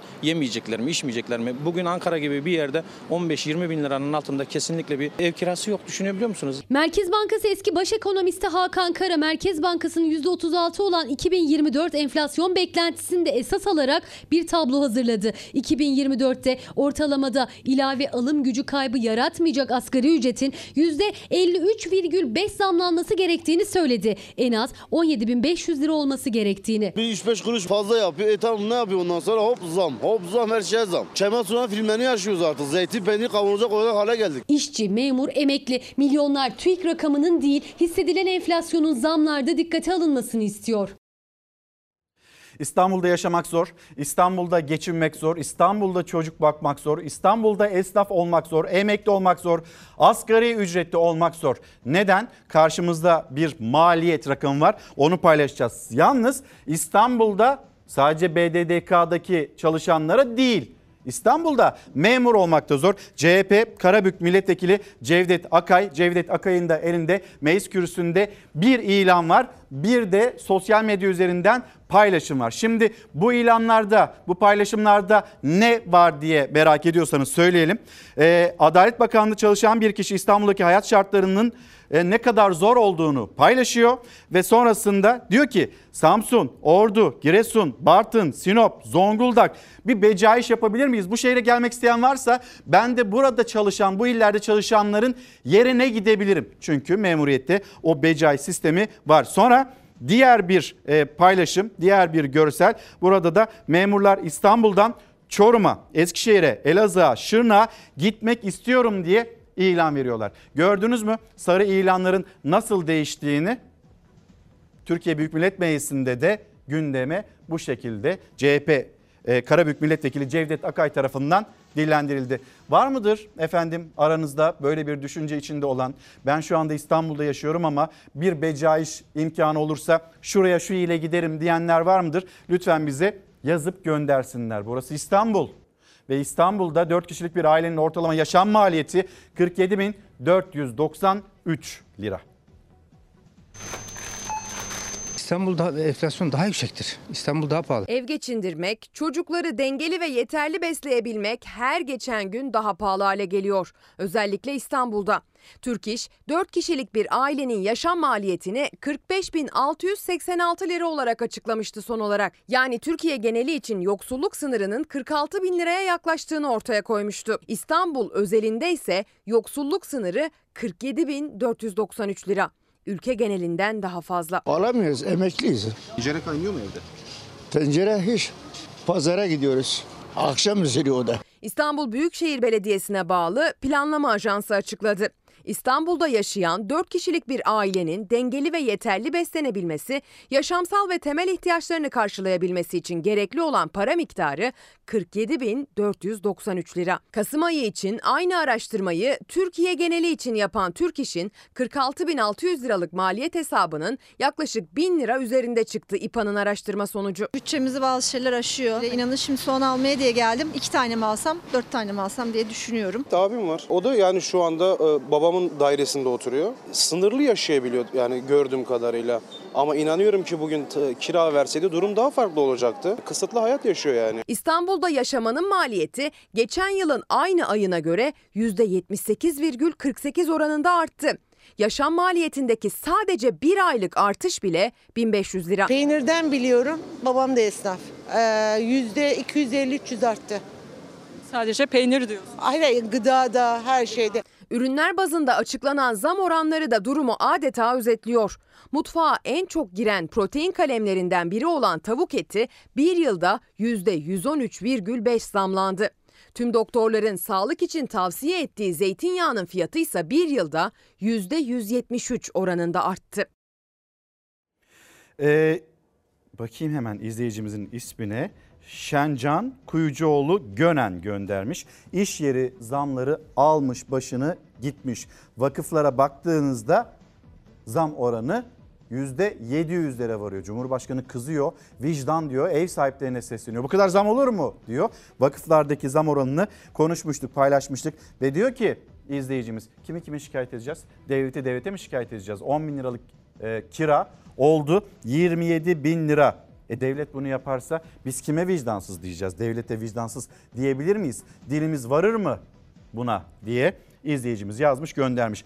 İstanbul'daki maliyet rakamını gördünüz. Bir de İstanbul'da yaşayan yedi bin beş yüz lira alan emekli nasıl geçiniyor? Siz onu bir düşündünüz mü? Onlar kalsınlar mı öyle? Kendi halleriyle yaşam mücadelesine devam mı ediversinler diye Gökhan Günaydın hatırlatıyor.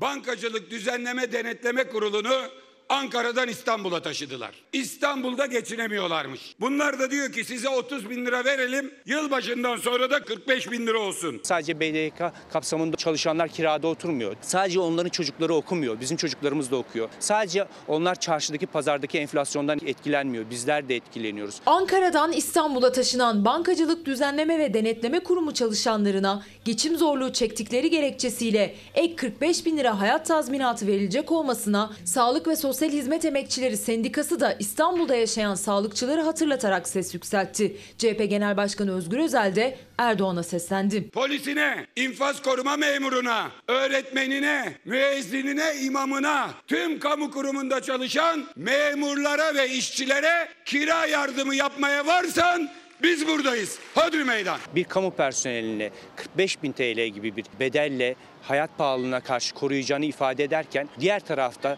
hekime aynı düzeyde sadece maaş veriyorsunuz. Hemşireye sadece bu ek ödemenin yarısı kadar bir maaş veriyorsunuz. B D D K çalışanlarına İstanbul'da yaşayacakları için maaşlarının yanında kırk beş bin liralık da hayat tazminatı gündemde ama İstanbul'da yaşayan bir doktorun ortalama maaşı elli bin lira ve ortalama kira ücretinin yirmi bin liraya dayandığı metropol İstanbul'da bir hemşirenin maaşı ise ek ödemelerle birlikte yirmi beş otuz bin lira arasında. Ciddi anlamda adalet terazisi şaşmış durumda. Ortalama kırk bin T L alan B D D K uzmanı İstanbul'da geçinemeyeceği için ayda kırk beş bin T L'de ilave tazminat ödüyorsunuz. Peki seksen beş bin liraya B D D K uzmanı geçinemiyorken İstanbul'da yaşayan ve yedi bin beş yüz T L alan emekli nasıl geçiniyor?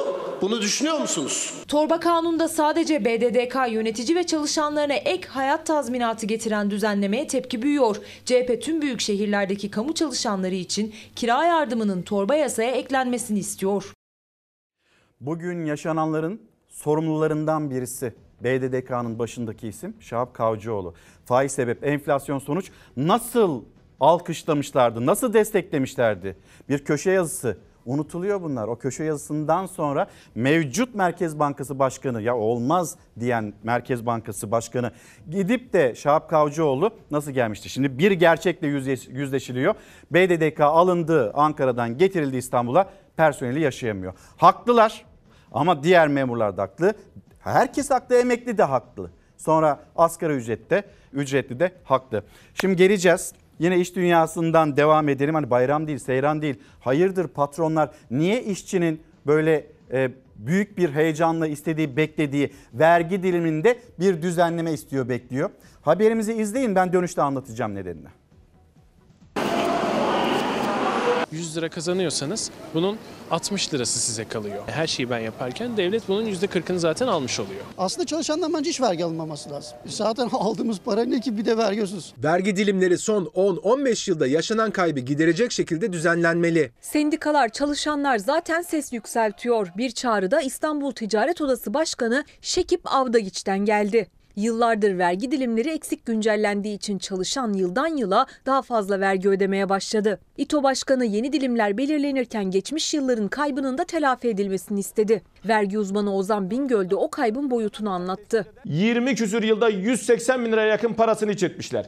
Bu işçinin, emekçinin gizli gizli vergi zammı yapılması, işçinin, emekçinin, memurun maaşına gizli bir vergi zammı yapılması, lokmasının dilim dilim kırpılması demektir. Yani bu kabul edilebilir bir durum değildir. Emin olun nefes alamıyoruz. Bir an önce hani yetkili kişiler buna bir çözüm bulmalı lazım. Çalışanların maaşlarını eriten sadece yüksek enflasyon değil, aynı zamanda daha maaşları ceplerine girmeden kesilen yüksek gelir vergisi. Her yeni yılda belirlenen vergi dilimleri olması gerektiği gibi kuruşu kuruşuna hesaplanmadığı için son yirmi iki yılda çalışanların kaybı yüz seksen bin liraya yaklaştı. iki bin yirmi dört yılında aslında ilk dilim yüz on bin lira olacak ama olması gereken kuruşu kuruşuna hesaplansaydı iki yüz seksen sekiz bin beş yüz yetmiş bir lira olacaktı. Yani çalışanın kazancının en az yüz seksen bin lirasından devletin eksik hesabı yüzünden olması gerekenden fazla vergi kesiliyor. Yoksulluk sınırının altında bile maaş alan yıl sonunda yüzde otuz beşlik vergi dilimine giriyor. Maaşı yaklaşık beş bin lira düşüyor. Ortalama bir maaşla bir memur, bir emekçi, bir çalışan bırakın yüzde yirmi yedilik, yüzde otuz beşlik dilimlere girmeyi, yüzde yirmilik yani bir üst dilime bile girmeden yılın sonunu getirerek aslında daha çok gelir elde etmiş olacaktı. Bu ülkede milyon dolarlar kazananların vergilerini siliyorlar. İşçinin emekçisini siliyorlar mı? Vergide adalet için DİSK Ankara'ya yürüdü. KESK eylem yaptı. İstanbul Ticaret Odası çağrıda bulundu. Çalışanların da talebi net. Geçim zaten zorken maaşlardaki verginin azaltılması. En azından sabit vergi dilimi kalsın isteriz. Belli bir oran belirlensin. Bir de aksine paranın değerinin azaldığı yıl sonuna doğru bizim kazancımız da azaltılıyor. Sanki tam tersi bir uygulama olsa daha iyi olur.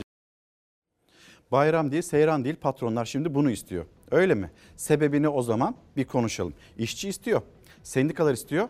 Patronlar da istiyor. Özel sektör genel itibariyle net ücret üzerinden çalışıyor. Mesela siz patronsunuz, ben çalışanım. yirmi bin lirada e, anlaşmışız. Bütün sene boyunca bana ödemiş olduğunuz ücret patron olarak yirmi bin lira. Peki sürekli bana yirmi bin lira ödediğinizde ben vergi diliminden etkileniyor muyum? Yok, etkilenmiyorum. Vergi diliminden etkilenen kim? E, bu durumda patron oluyor. Net ücretle işçi çalıştıran yerler ve onların yaşamış olduğu problem şimdi kimin karşısında? Şekip Avdagiç'in karşısında. Yani iş kendilerine dokunduğu için, daha fazla vergi ödedikleri için, işçiyi düşündükleri için değil kendilerini düşündükleri için bu gündeme geliyor. Neden öyle söylüyoruz? E siz de hemen böyle patronlara, sermayeye bu cümleleri kuruyorsunuz. Şekip Avdagiç, İstanbul Ticaret Odası'nın başkanı kendisi, ne demişti seçimlerin öncesinde? Enflasyon fırlar, toplum fakirleşir Cumhurbaşkanı Erdoğan seçilmezse. Sonra siyasi büyüğümüzdür, onu desteklemek bizim sorumluluğumuzdur demişti. Faiz sebep, enflasyon sonuçtur tezini savunanlardan birisidir kendisi. Mehmet Şimşek geldi, rasyonel politikalara dönüldü denildi. O gün de alkışladı. Hiç sesini çıkartmadı. Bugün de şimdi rasyonel politikalar diyor. Bunu alkışlıyor.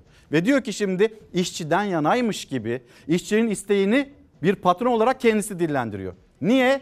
Çünkü vergiyi kendisi ödüyor. Niye? Çünkü bu zorlukla karşılaştı en sonunda iş dünyasında.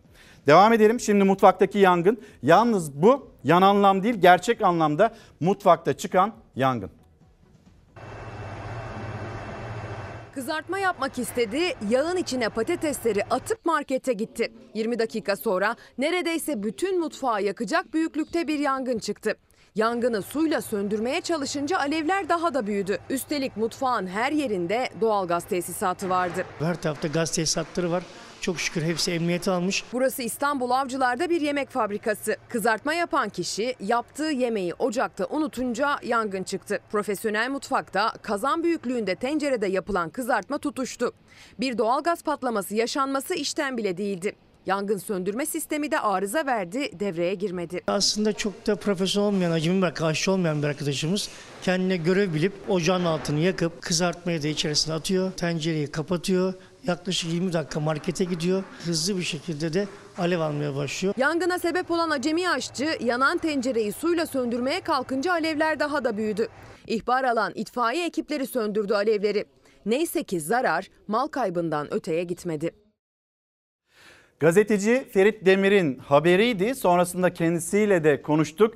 Tunceli Belediye Başkanı Fatih Mehmet Maçoğlu ve dedi ki yani şöyle... Fatih Mehmet Maçoğlu acaba Tunceli'den başka bir ile, batı illerine geçecek mi, kayacak mı? Aklında böyle bir düşünce var mı?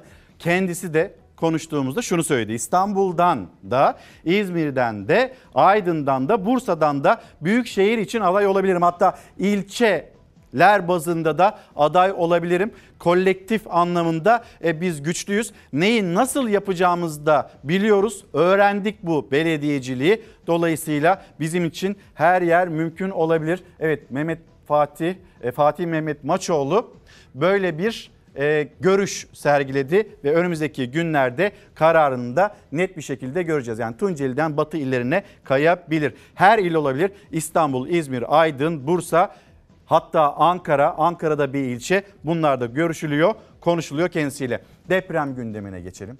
Deprem gündemiyle ilgili Profesör Doktor Naci Görür, elli binden fazla insanı bir gecede gömdüler. Sonra da ne istifa gördük ne başka bir şey gördük. Hiçbir şey olmamış gibi hayat devam ediyor, akıyor. Olabilir mi dedi, gözyaşlarını tutamadı.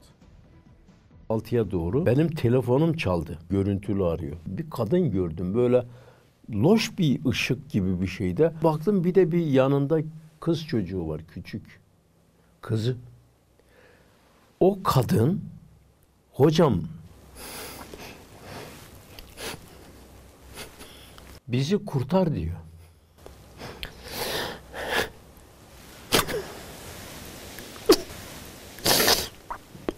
Yani düşünün, o sabah ben mübalağasız dört beş saat ağladım.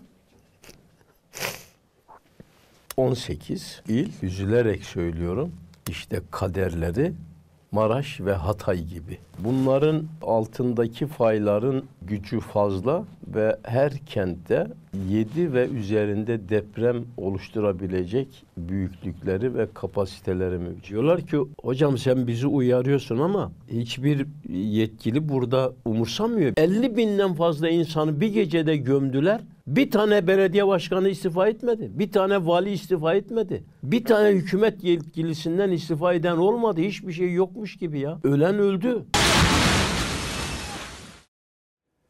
Bir bilim insanı gözyaşlarını tutamıyorsa biliniz ki bilimin ışığında ilerlenmiyor. Ve şimdi Çevre ve Şehircilik Bakanı Mehmet Özeseki diyor ki altı yüz bin konut çok riskli. O konutların katı, her katta kaç daire var, ne kadar insan yaşar. Karşımızda iyi senaryolar da var. En iyi senaryoda bile binlerce insan hayatını kaybedecek. Ve biz altı Şubat'ta gerçekleşen iki depremde elli binden fazla insanımızı kaybettik. Var mı bir tane istifa eden diye soruyor işte bir bilim insanı. Sizleri şimdi Hatay, Antakya'ya götüreceğiz. Depremin onuncu ayı, üç yüzüncü günü ve Fox Haber'den Ali Onur Tosun da bizleri bekliyor. Ali Onur Tosun, günaydın. Notlarını dinliyoruz.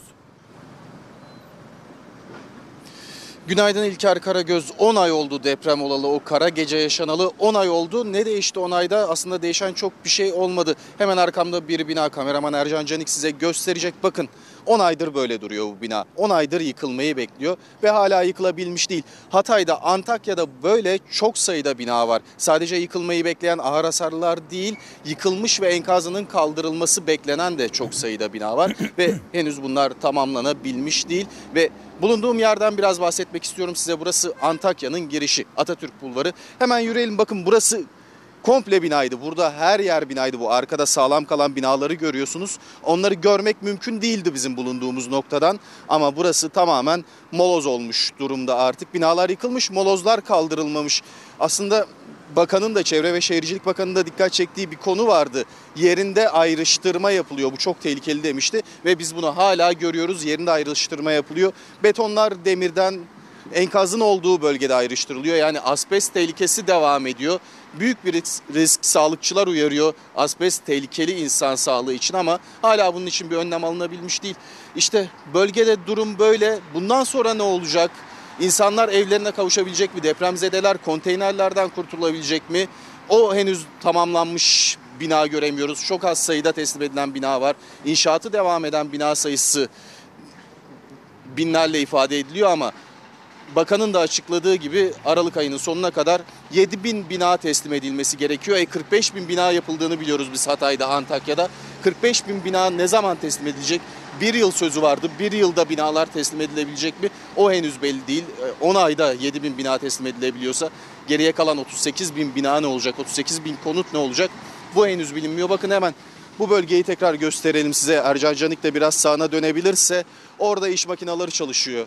on ay oldu. on aydır enkazlar duruyor. on aydır molozlar kaldırılamadı. Enkaz kaldırılamadı. Hemen sağımızda bir başka bina var. Büyük ihtimalle depremde yıkılmış. Enkazı kaldırılmaya çalışılıyor. Yani Antakya'nın en işlek caddelerinden birinden bahsediyoruz. Yol kenarındaki binalar, yol kenarındaki enkazlar hala olduğu gibi duruyor. E Antakyalılar bir yandan normal hayatlarına dönmeye çalışıyorlar, işlerine gitmeye çalışıyorlar, okullarına gitmeye çalışıyorlar.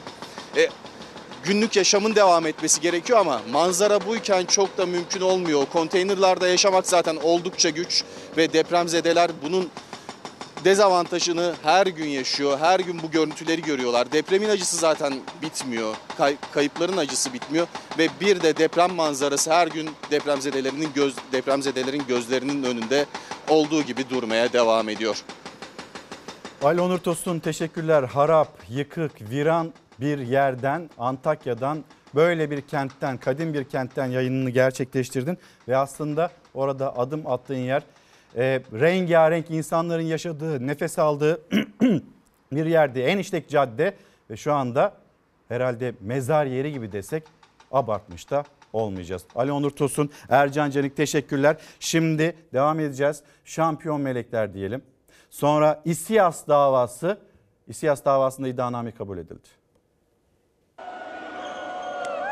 altı Şubat depreminde İssia Oteli enkazından çıkan biri olarak e, binanın sağlam olmadığını zaten biliyordum. Beton kalitesi bariz bir şekilde düşük, çakıl, dere kumu kullanılmış. Yukarı katlara gidildikçe e, kolon boylarının azaldığı tespit edilmiş. İçinde Kuzey Kıbrıs'ta şampiyon melekler takımı oyuncularının da bulunduğu yetmiş iki cana mezar olan Adıyaman'daki İssia Oteli için hazırlanan iddianame kabul edildi. İlk duruşma üç Ocak iki bin yirmi dört'te görülecek.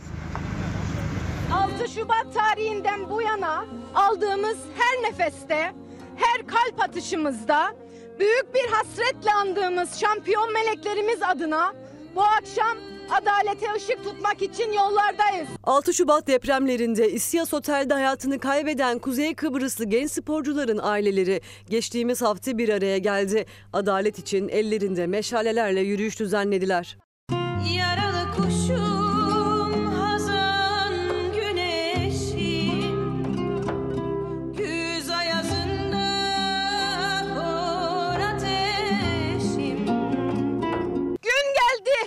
Adalet için mücadele esas şimdi başlıyor. Tüm suçluların olası kast ile yargılanması gerekiyor. yetmiş iki insanın enkazında yaşamını yitirdiği İssia Otel'de Kuzey Kıbrıslı şampiyon melekler voleybol takımı da vardı. Öğrencilerin aileleri İssia Oteli davasında adalet için seslerini her seferinde duyurmaya çalışıyor. Binada dere kumu, düşük kalite beton ve standardın çok altında demir kullanıldığı bilirkişi raporuyla tespit edilmişti. Yıkılmaması zaten imkansızdı o otelin. Bir de kaçak kat çekilmişti. İssia Asla bir cinayet işlenmiştir. Dolayısıyla yargılama da olası kastan olmalıdır. Dava dosyasında beşi tutuklu on bir kişi yargılanıyor. Kabul edilen iddianamede bilinçli taksirle birden fazla insanın ölümüne ve yaralanmasına neden olma suçundan bu kişilerin yirmi iki yıl beş aya kadar cezalandırılmaları talep ediliyor. Adalet yerini bulana dek dünyanın her yerinde son nefesimize kadar mücadeleye devam edeceğiz. Adalet yerini bulana dek mücadeleye devam edeceğiz diyor şampiyon melekler için. İssia'da yakınlarını kaybedenler için yükseliyor bu ses. Şimdi sizleri Batman'a götüreceğiz. Batman'da tanker faciası, inanılmaz bir patlama.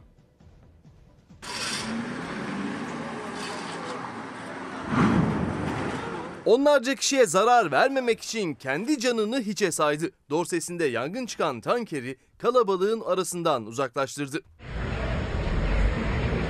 Batman'da bir tanker kaynak yapılması için sanayi sitesine geldi. Kaynak işlemi sırasında tankerde gaz sıkışması yaşandı ve sonrası. Sıkışan gaz kısa süre sonra patlamaya ve yangına neden oldu. Kapalı alanda patlama yaşanma ihtimaline karşı tankerin sürücüsü sanayi sitesinde bulunanlara zarar gelmesin diye hızla tankeri bölgeden çıkarmaya çalıştı. Tanker sürücüsünün hızlı karar vermesiyle olası bir facianın önüne geçildi. Sürücünün de yaralanmadığı öğrenildi. Büyük geçmiş olsun. Şimdi öldürdü, gömdü, üç yıl emekli maaşını çekti. Kan donduran bir cinayet. Aldım. Ailesinin dört yıldır haber alamadığı Mehmet Hakkan'ın öldürüldüğü üç yıl boyunca emekli maaşının çekilmesiyle ortaya çıktı. Olayın perde arkası kan dondurdu. Aydın'da yaşayan ailesi Denizli'ye taşındığını biliyordu ancak uzunca bir süre haber alamadılar Mehmet Hakkan'dan. Kayıp başvurusu işleme alındı ancak kayda değer bir bulguya rastlanmadı. elli yaşındaydı Mehmet Hakkan. Ailevi sorunlar nedeniyle taşındı Denizli'ye. Burada Osman Çiftçi ile arkadaş oldular. Sık sık görüşmeye başladılar. Ailesi aylarca Mehmet Hakkan'dan haber alamayınca Akkan'ın ablası polise başvurdu. Ancak arama çalışmalarından uzun bir süre ses gelmedi.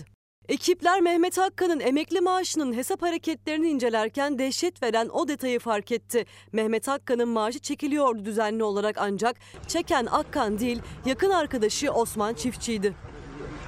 Ekipler derhal harekete geçti. A T M kamerasından tespit ettikleri adamı kıskıvrak yakaladı. Osman Çiftçi arkadaşını öldürdüğünü itiraf etti. Makine bizde de.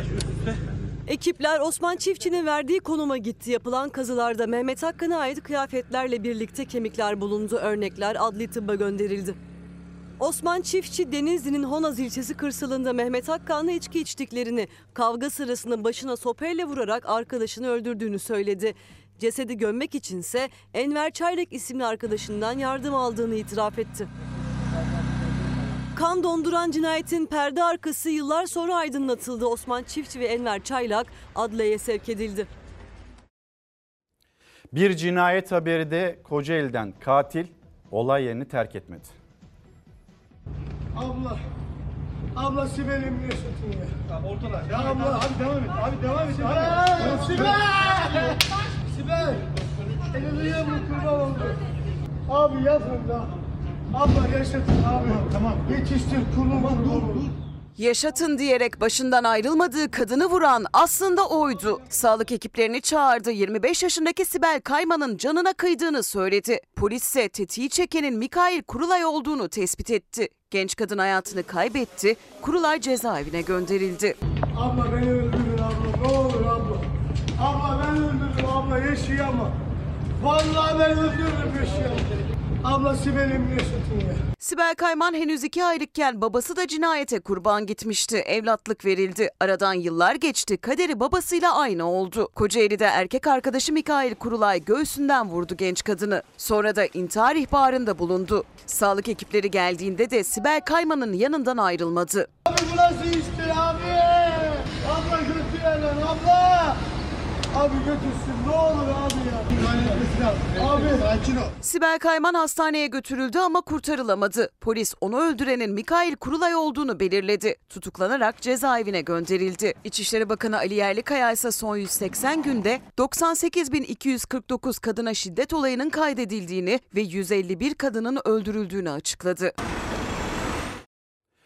Fon dolandırıcılığıyla devam edeceğiz. Mağdur edilenlerden birisi de Müfit Erkasap'ın eşi. Şimdi Nur Erkasap bir yandan işte rahatsızlığı olan eşine yetişmeye çalışıyor, evladına yetişmeye çalışıyor. Tüm bunların içinde bütün birikimini kaybetti Seçil Erzan yüzünden. Önemli bir bankanın, bakın bunun altını çizelim, önemli bir bankanın önemli bir personeline verdim ben bu parayı. Mağdur edildim ve bunun sorumluluğunu o bankada taşımak zorunda diyor kendisi.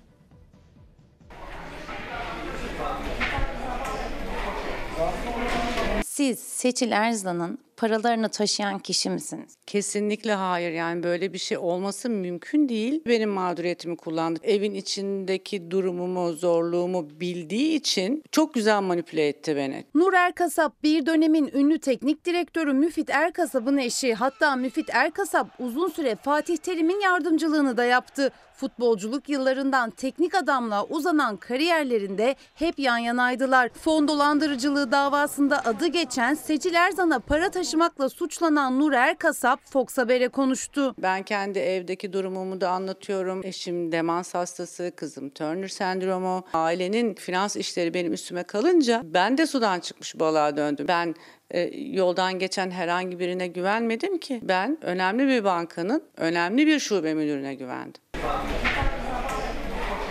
Bana böyle böyle bir fonumuz var. Hem dedi nasıl olsa hani kimse çalışamayacak artık. Sana da böyle bir gelir olsun. Ben de tamam dedim, yani benim bütün birikimim, her şeyimi ben ona bir kere de verdim, teslim ettim. Ben ona dört yüz elli bin dolar verdim. Nur abla dedi önce bu yedi yüz olur bir zaman sonra. Ondan sonra bakarız dedi. Vade geliyor.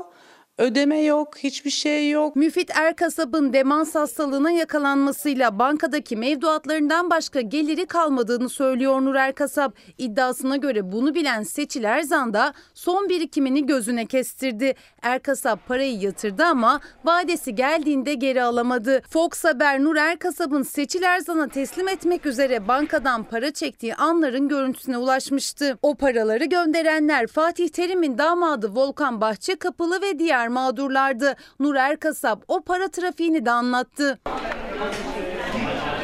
bir milyon doları Emre Belezoğlu bana E F T yoluyla göndermiştir. Ben de bu parayı Nur Erkasap'a gönderdim. Nur abla da akabinde parayı elden çekip Seçil Erzan'a elden teslim etmiştir. Volkan Bahçekapılı size bu parayı niye gönderdi? Seçil Hanım'a verilmek üzere gönderdi bana onu. Ama hani şundan dolayı bundan dolayı herhangi bir açıklaması da olmadı. Ben zaten sormam. Çünkü oğlum gibi artık, yani biz kırk senedir bu ailenin içerisindeyim. Seçil Erzan bana hala fonda açıklık bulunduğunu ve para yatırmam gerektiğini söyledi. Ben de verilen Nur Erkasap'ın İ B A N numarasına beş milyon sekiz yüz seksen dört bin lira gönderdim. Derdim. Ömer Kahraman'ın neden para transferini sizin hesabınızdan yaptı? Seçil Hanım'ın bana söylediği bir vade vardı. O vade geldiği halde ödeme yapmadı. Fona bu para gelecek, benim de vadeye gelmiş olan param bana geri dönecek zannediyordum ben. O paradan ben herhangi hiçbir şey almadım. Gelen para olduğu gibi Seçil Hanım'a teslim edildi. İş insanı Mert Zeydanlı'nın fona para yatırması için senet imzaladığı da iddia ediliyor Nur Erkasap'ın. Skandal patlak verdikten sonra haberdar olduğunu söylüyor olan bitenden. Denizbank Genel Müdürü Hakan Ateş'ten şikayetçi oldu. Öyle bir haldeyim ki evdeki durumum belli, aile durumum belli. Bana şunu yap dese bir şeye imzamı atacağım, artık ne yapacaksam onu yapacağım. Banka şunu yaratmaya çalışıyor. Biz mağdurlar suçlu konumuna geçtik, banka mağdur konumuna geçti. Bu gerçekten inanılacak bir şey değil. Öyle kenara çekilip izlemek yok diyor aslında buradaki mağdurlar.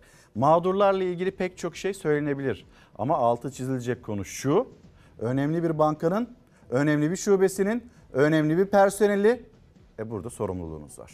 Hadi bakalım, işte banka şubesinde görüntülerde ortaya çıkıyor. Bir sürü mağdur var, çözeceksiniz. Çözülmesi gerekiyor. Şimdi az önce izleyicimiz sormuştu, narenciye üreticisi, limon üreticisi, onların yaşadığı sorunlar var diye.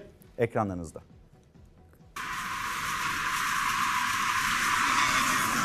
Limon para etmedi. Üretici aylarca emek verip yetiştirdiği tonlarca limonu dere yatağına döktü. Bir kişi ise o limonların sağlam kalanlarını toplayıp mahalle mahalle vatandaşa dağıttı. Bu bir çiftçimiz e, limonun para etmediğini söyledi. E, e, Deliçay'a mevkiinde dökülmüş. Hem hayrına hem de e, fayda görsün diye ücretsiz dağıttık kahvemizde. Çiftçinin içine düştüğü çıkmazın çaresizliğinin haberi bu aslında. Birçok üründe olduğu gibi limon da yüzünü güldürmedi bu sene üreticinin. Sürekli artan maliyetlerle başa çıkamadı çiftçi. Tüketici limona maliyetin altında fiyat biçti. Adana'nın Kozan ilçesinde de bahçede otuz kuruşa satılan Enter Donat cinsi limon üreticisine kazandırmadığı gibi kaybettirdi de. Satılamayan yirmi tona yakın limon römorklarla Deliçay'ın yatağına döküldü.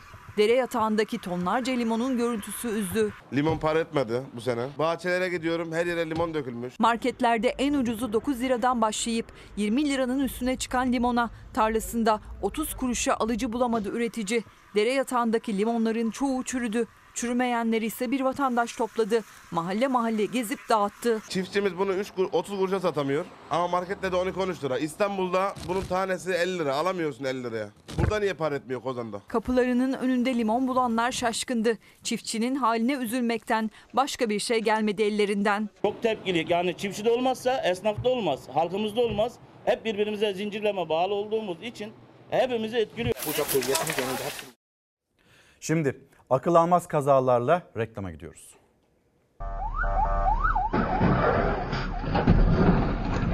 Ambulans ve itfaiye kavşakta çarpıştı. Ambulans kazayla birlikte devrildi. Feci kazada on beş kişi yaralandı. Amerika Birleşik Devletleri Florida'da kaydedildi bu görüntüler. Acil durum çağrısına giden ambulans hızla ilerlerken kavşaktan geçen bir itfaiye aracına ve bir otomobile çarptı. Kontrolden çıkan ambulans devrildi. on beş kişi kazada yaralandı. İrlanda'nın başkenti Dublin'de inşaat çalışması sırasında yaşandı bu kaza. Vinç operatörü ağırlığı ayarlayamadı. Vinç böyle devrildi.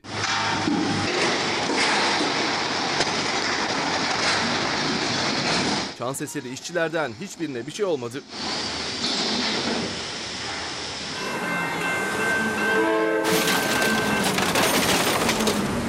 Brezilya'da ise hemzemin geçitte meydana geldi kaza. Uyarıya rağmen raylardan geçmeye çalışan otomobile tren çarptı.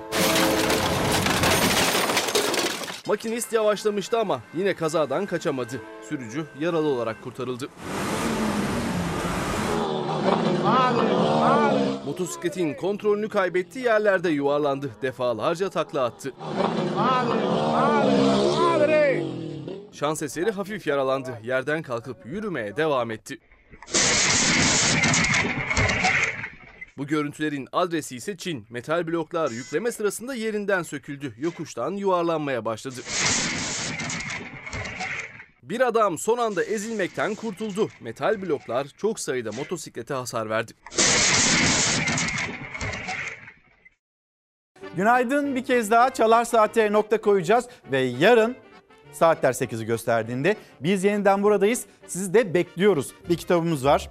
E, Köklerden Göklere, Ötüken'e Yolculuk kitabı ve kitabın da yazarı Hasip Sarıgöz. Kitabımızda göstermiş, tanıtmış olalım. Teşekkürümüz her zamanki gibi sizlere. Bizi izlediğiniz için çok ama çok teşekkür ederiz. Yarın sabah yeniden buluşalım. Memleketi konuşalım, dünyayı konuşalım, sizin gündeminizi konuşalım. Ve o ana dek güzel bir gün olsun. Hoşça kalın.